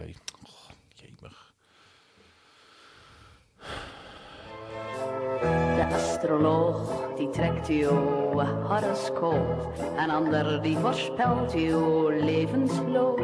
Met koffiedik of kaarten in een donker hol. Maar ik zelf prefereer toch een glazen bol. Want we gaan eh, onze eindvoorspellingen gaan we op tafel leggen, Pieter. Oh jezus. De first overall pick in de 2023 NFL draft. eh, Bryce Young. Bryce Young. Ik eh, ga ook voor Bryce Young. Eh, wie gaat er op eh, twee naar de Houston Texans? Will Anderson. Nou, nou, op nummer 2 gaat Will Anderson. Ik weet niet of de Texans gaan zijn of dat ze nog wegtreden, maar Will Anderson wordt nummer 2. Ik denk dat zij alsnog voor CJ Stroud gaan. Oké. Ehm, eh, de Bears op, eh, op, op 9, wat gaan zij doen? Defense. Enig idee wie? Welke positie? Ik hoop dus Jalen Carter. Eh, ik, ik had er een paar op het oog. Ik moet eerlijk zeggen, ik heb op dit moment de namen niet meer voor de geest. Dat Ik ga ze niet. ook niet meer opzoeken. Maar eh, niet wat jij zegt, niet, niet Skoronski. Oké, nou ja, ondertussen is duidelijk dat ik wel voor Skoronski ga. En dan de Baltimore Ravens op... eh, ehm, waar zitten we nou ook alweer op? Nee, Ravens die gaan denk ik nog- 22. Nee, Ravens gaan waarschijnlijk... eh, ja, of ze moeten fucking mazzel hebben dat het lukt. Maar ik denk dat de Ravens omhoog gaan treden. En ik denk wel dat ze voor Richardson gaan. En ik denk dat ze daarvoor omhoog gaan treden. Ze- Om, om, dat om, moet. om, om, om er zeker van te zijn dat het ze lukt. De kans dat, dat als ze niet treden, ze Richardson ook krijgen, is reëel. Maar ik zou hem als Baltimore niet willen nemen als jij niet volgende week, als de draft begint, je shit met Lamar op orde hebt. En dat hebben ze niet. Mijn voorspelling is dat de Ravens dat niet gaan doen. Eh, ik hoop het wel, maar ik denk dat ze het niet gaan doen. Sterker nog, ik denk dat de Ravens naar beneden gaan traden. Want we hebben niet al te veel draft capital. En het is wel des Ravens om draft capital extra te gaan verzamelen. Want we zijn goed in draft. En ik denk dat zij naar 30 gaan. Eh, want daar hebben de Philadelphia Eagles namelijk hun tweede eh, pick van deze eerste ronde. Dus die willen die wel kwijt. Ehm, en ik denk dat we dan voor wide receiver gaan. Oké. Als we het trouwens over trades gaan hebben, dan denk ik dat de Bears sowieso niet op 9 blijven hoor. Dan denk ik echt dat de Titans of de Steelers, waarschijnlijk de Steelers, die komen, die komen daarvoor. Ik wil trouwens ook nog wel een naam noemen.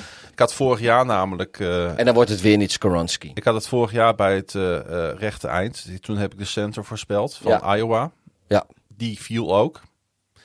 Ik denk dat ze voor Quinton Johnson gaan. oké.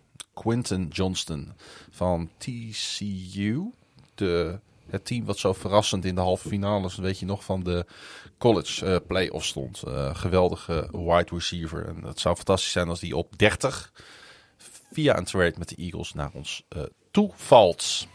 De toekomst met al zijn geheimen. is toch ook Tennessee, TCU? Mm, kom maar bij Zeg je? TCU, is dat niet Tennessee? Ik zie het zo helder in mijn glazen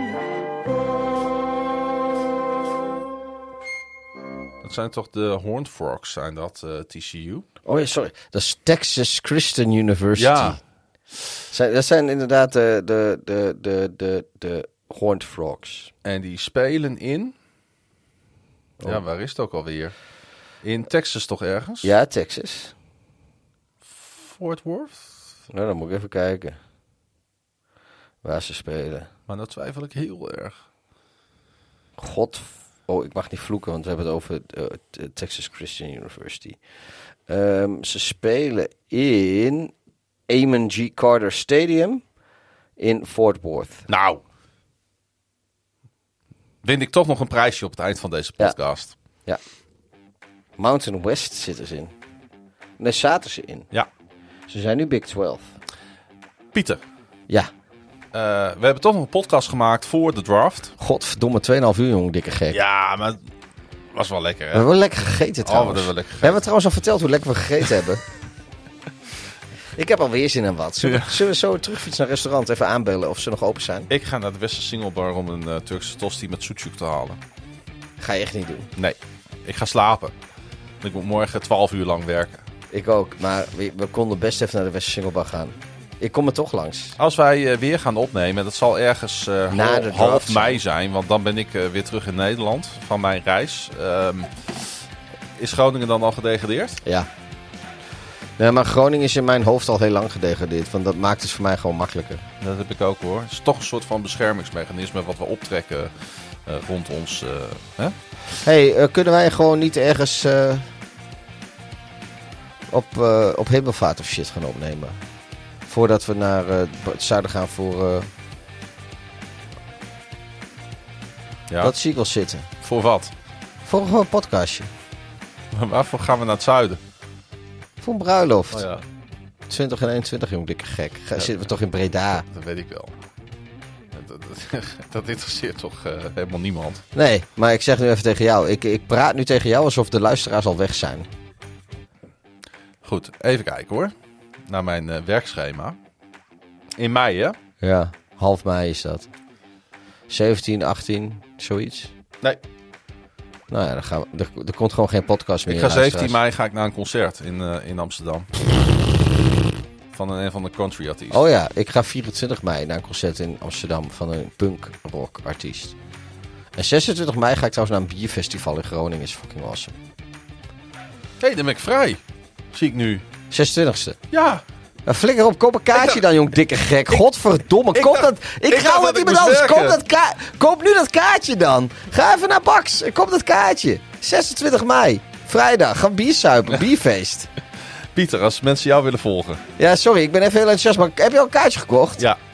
Nee, Doe dan nu. ik heb vrijkaarten. Nou, ga godverdomme... Dus je laat mij kaarten kopen terwijl, ik, terwijl jij vrijkaarten hebt? Ja. Wat je vuile klootzak? Echt? Beste maar weer.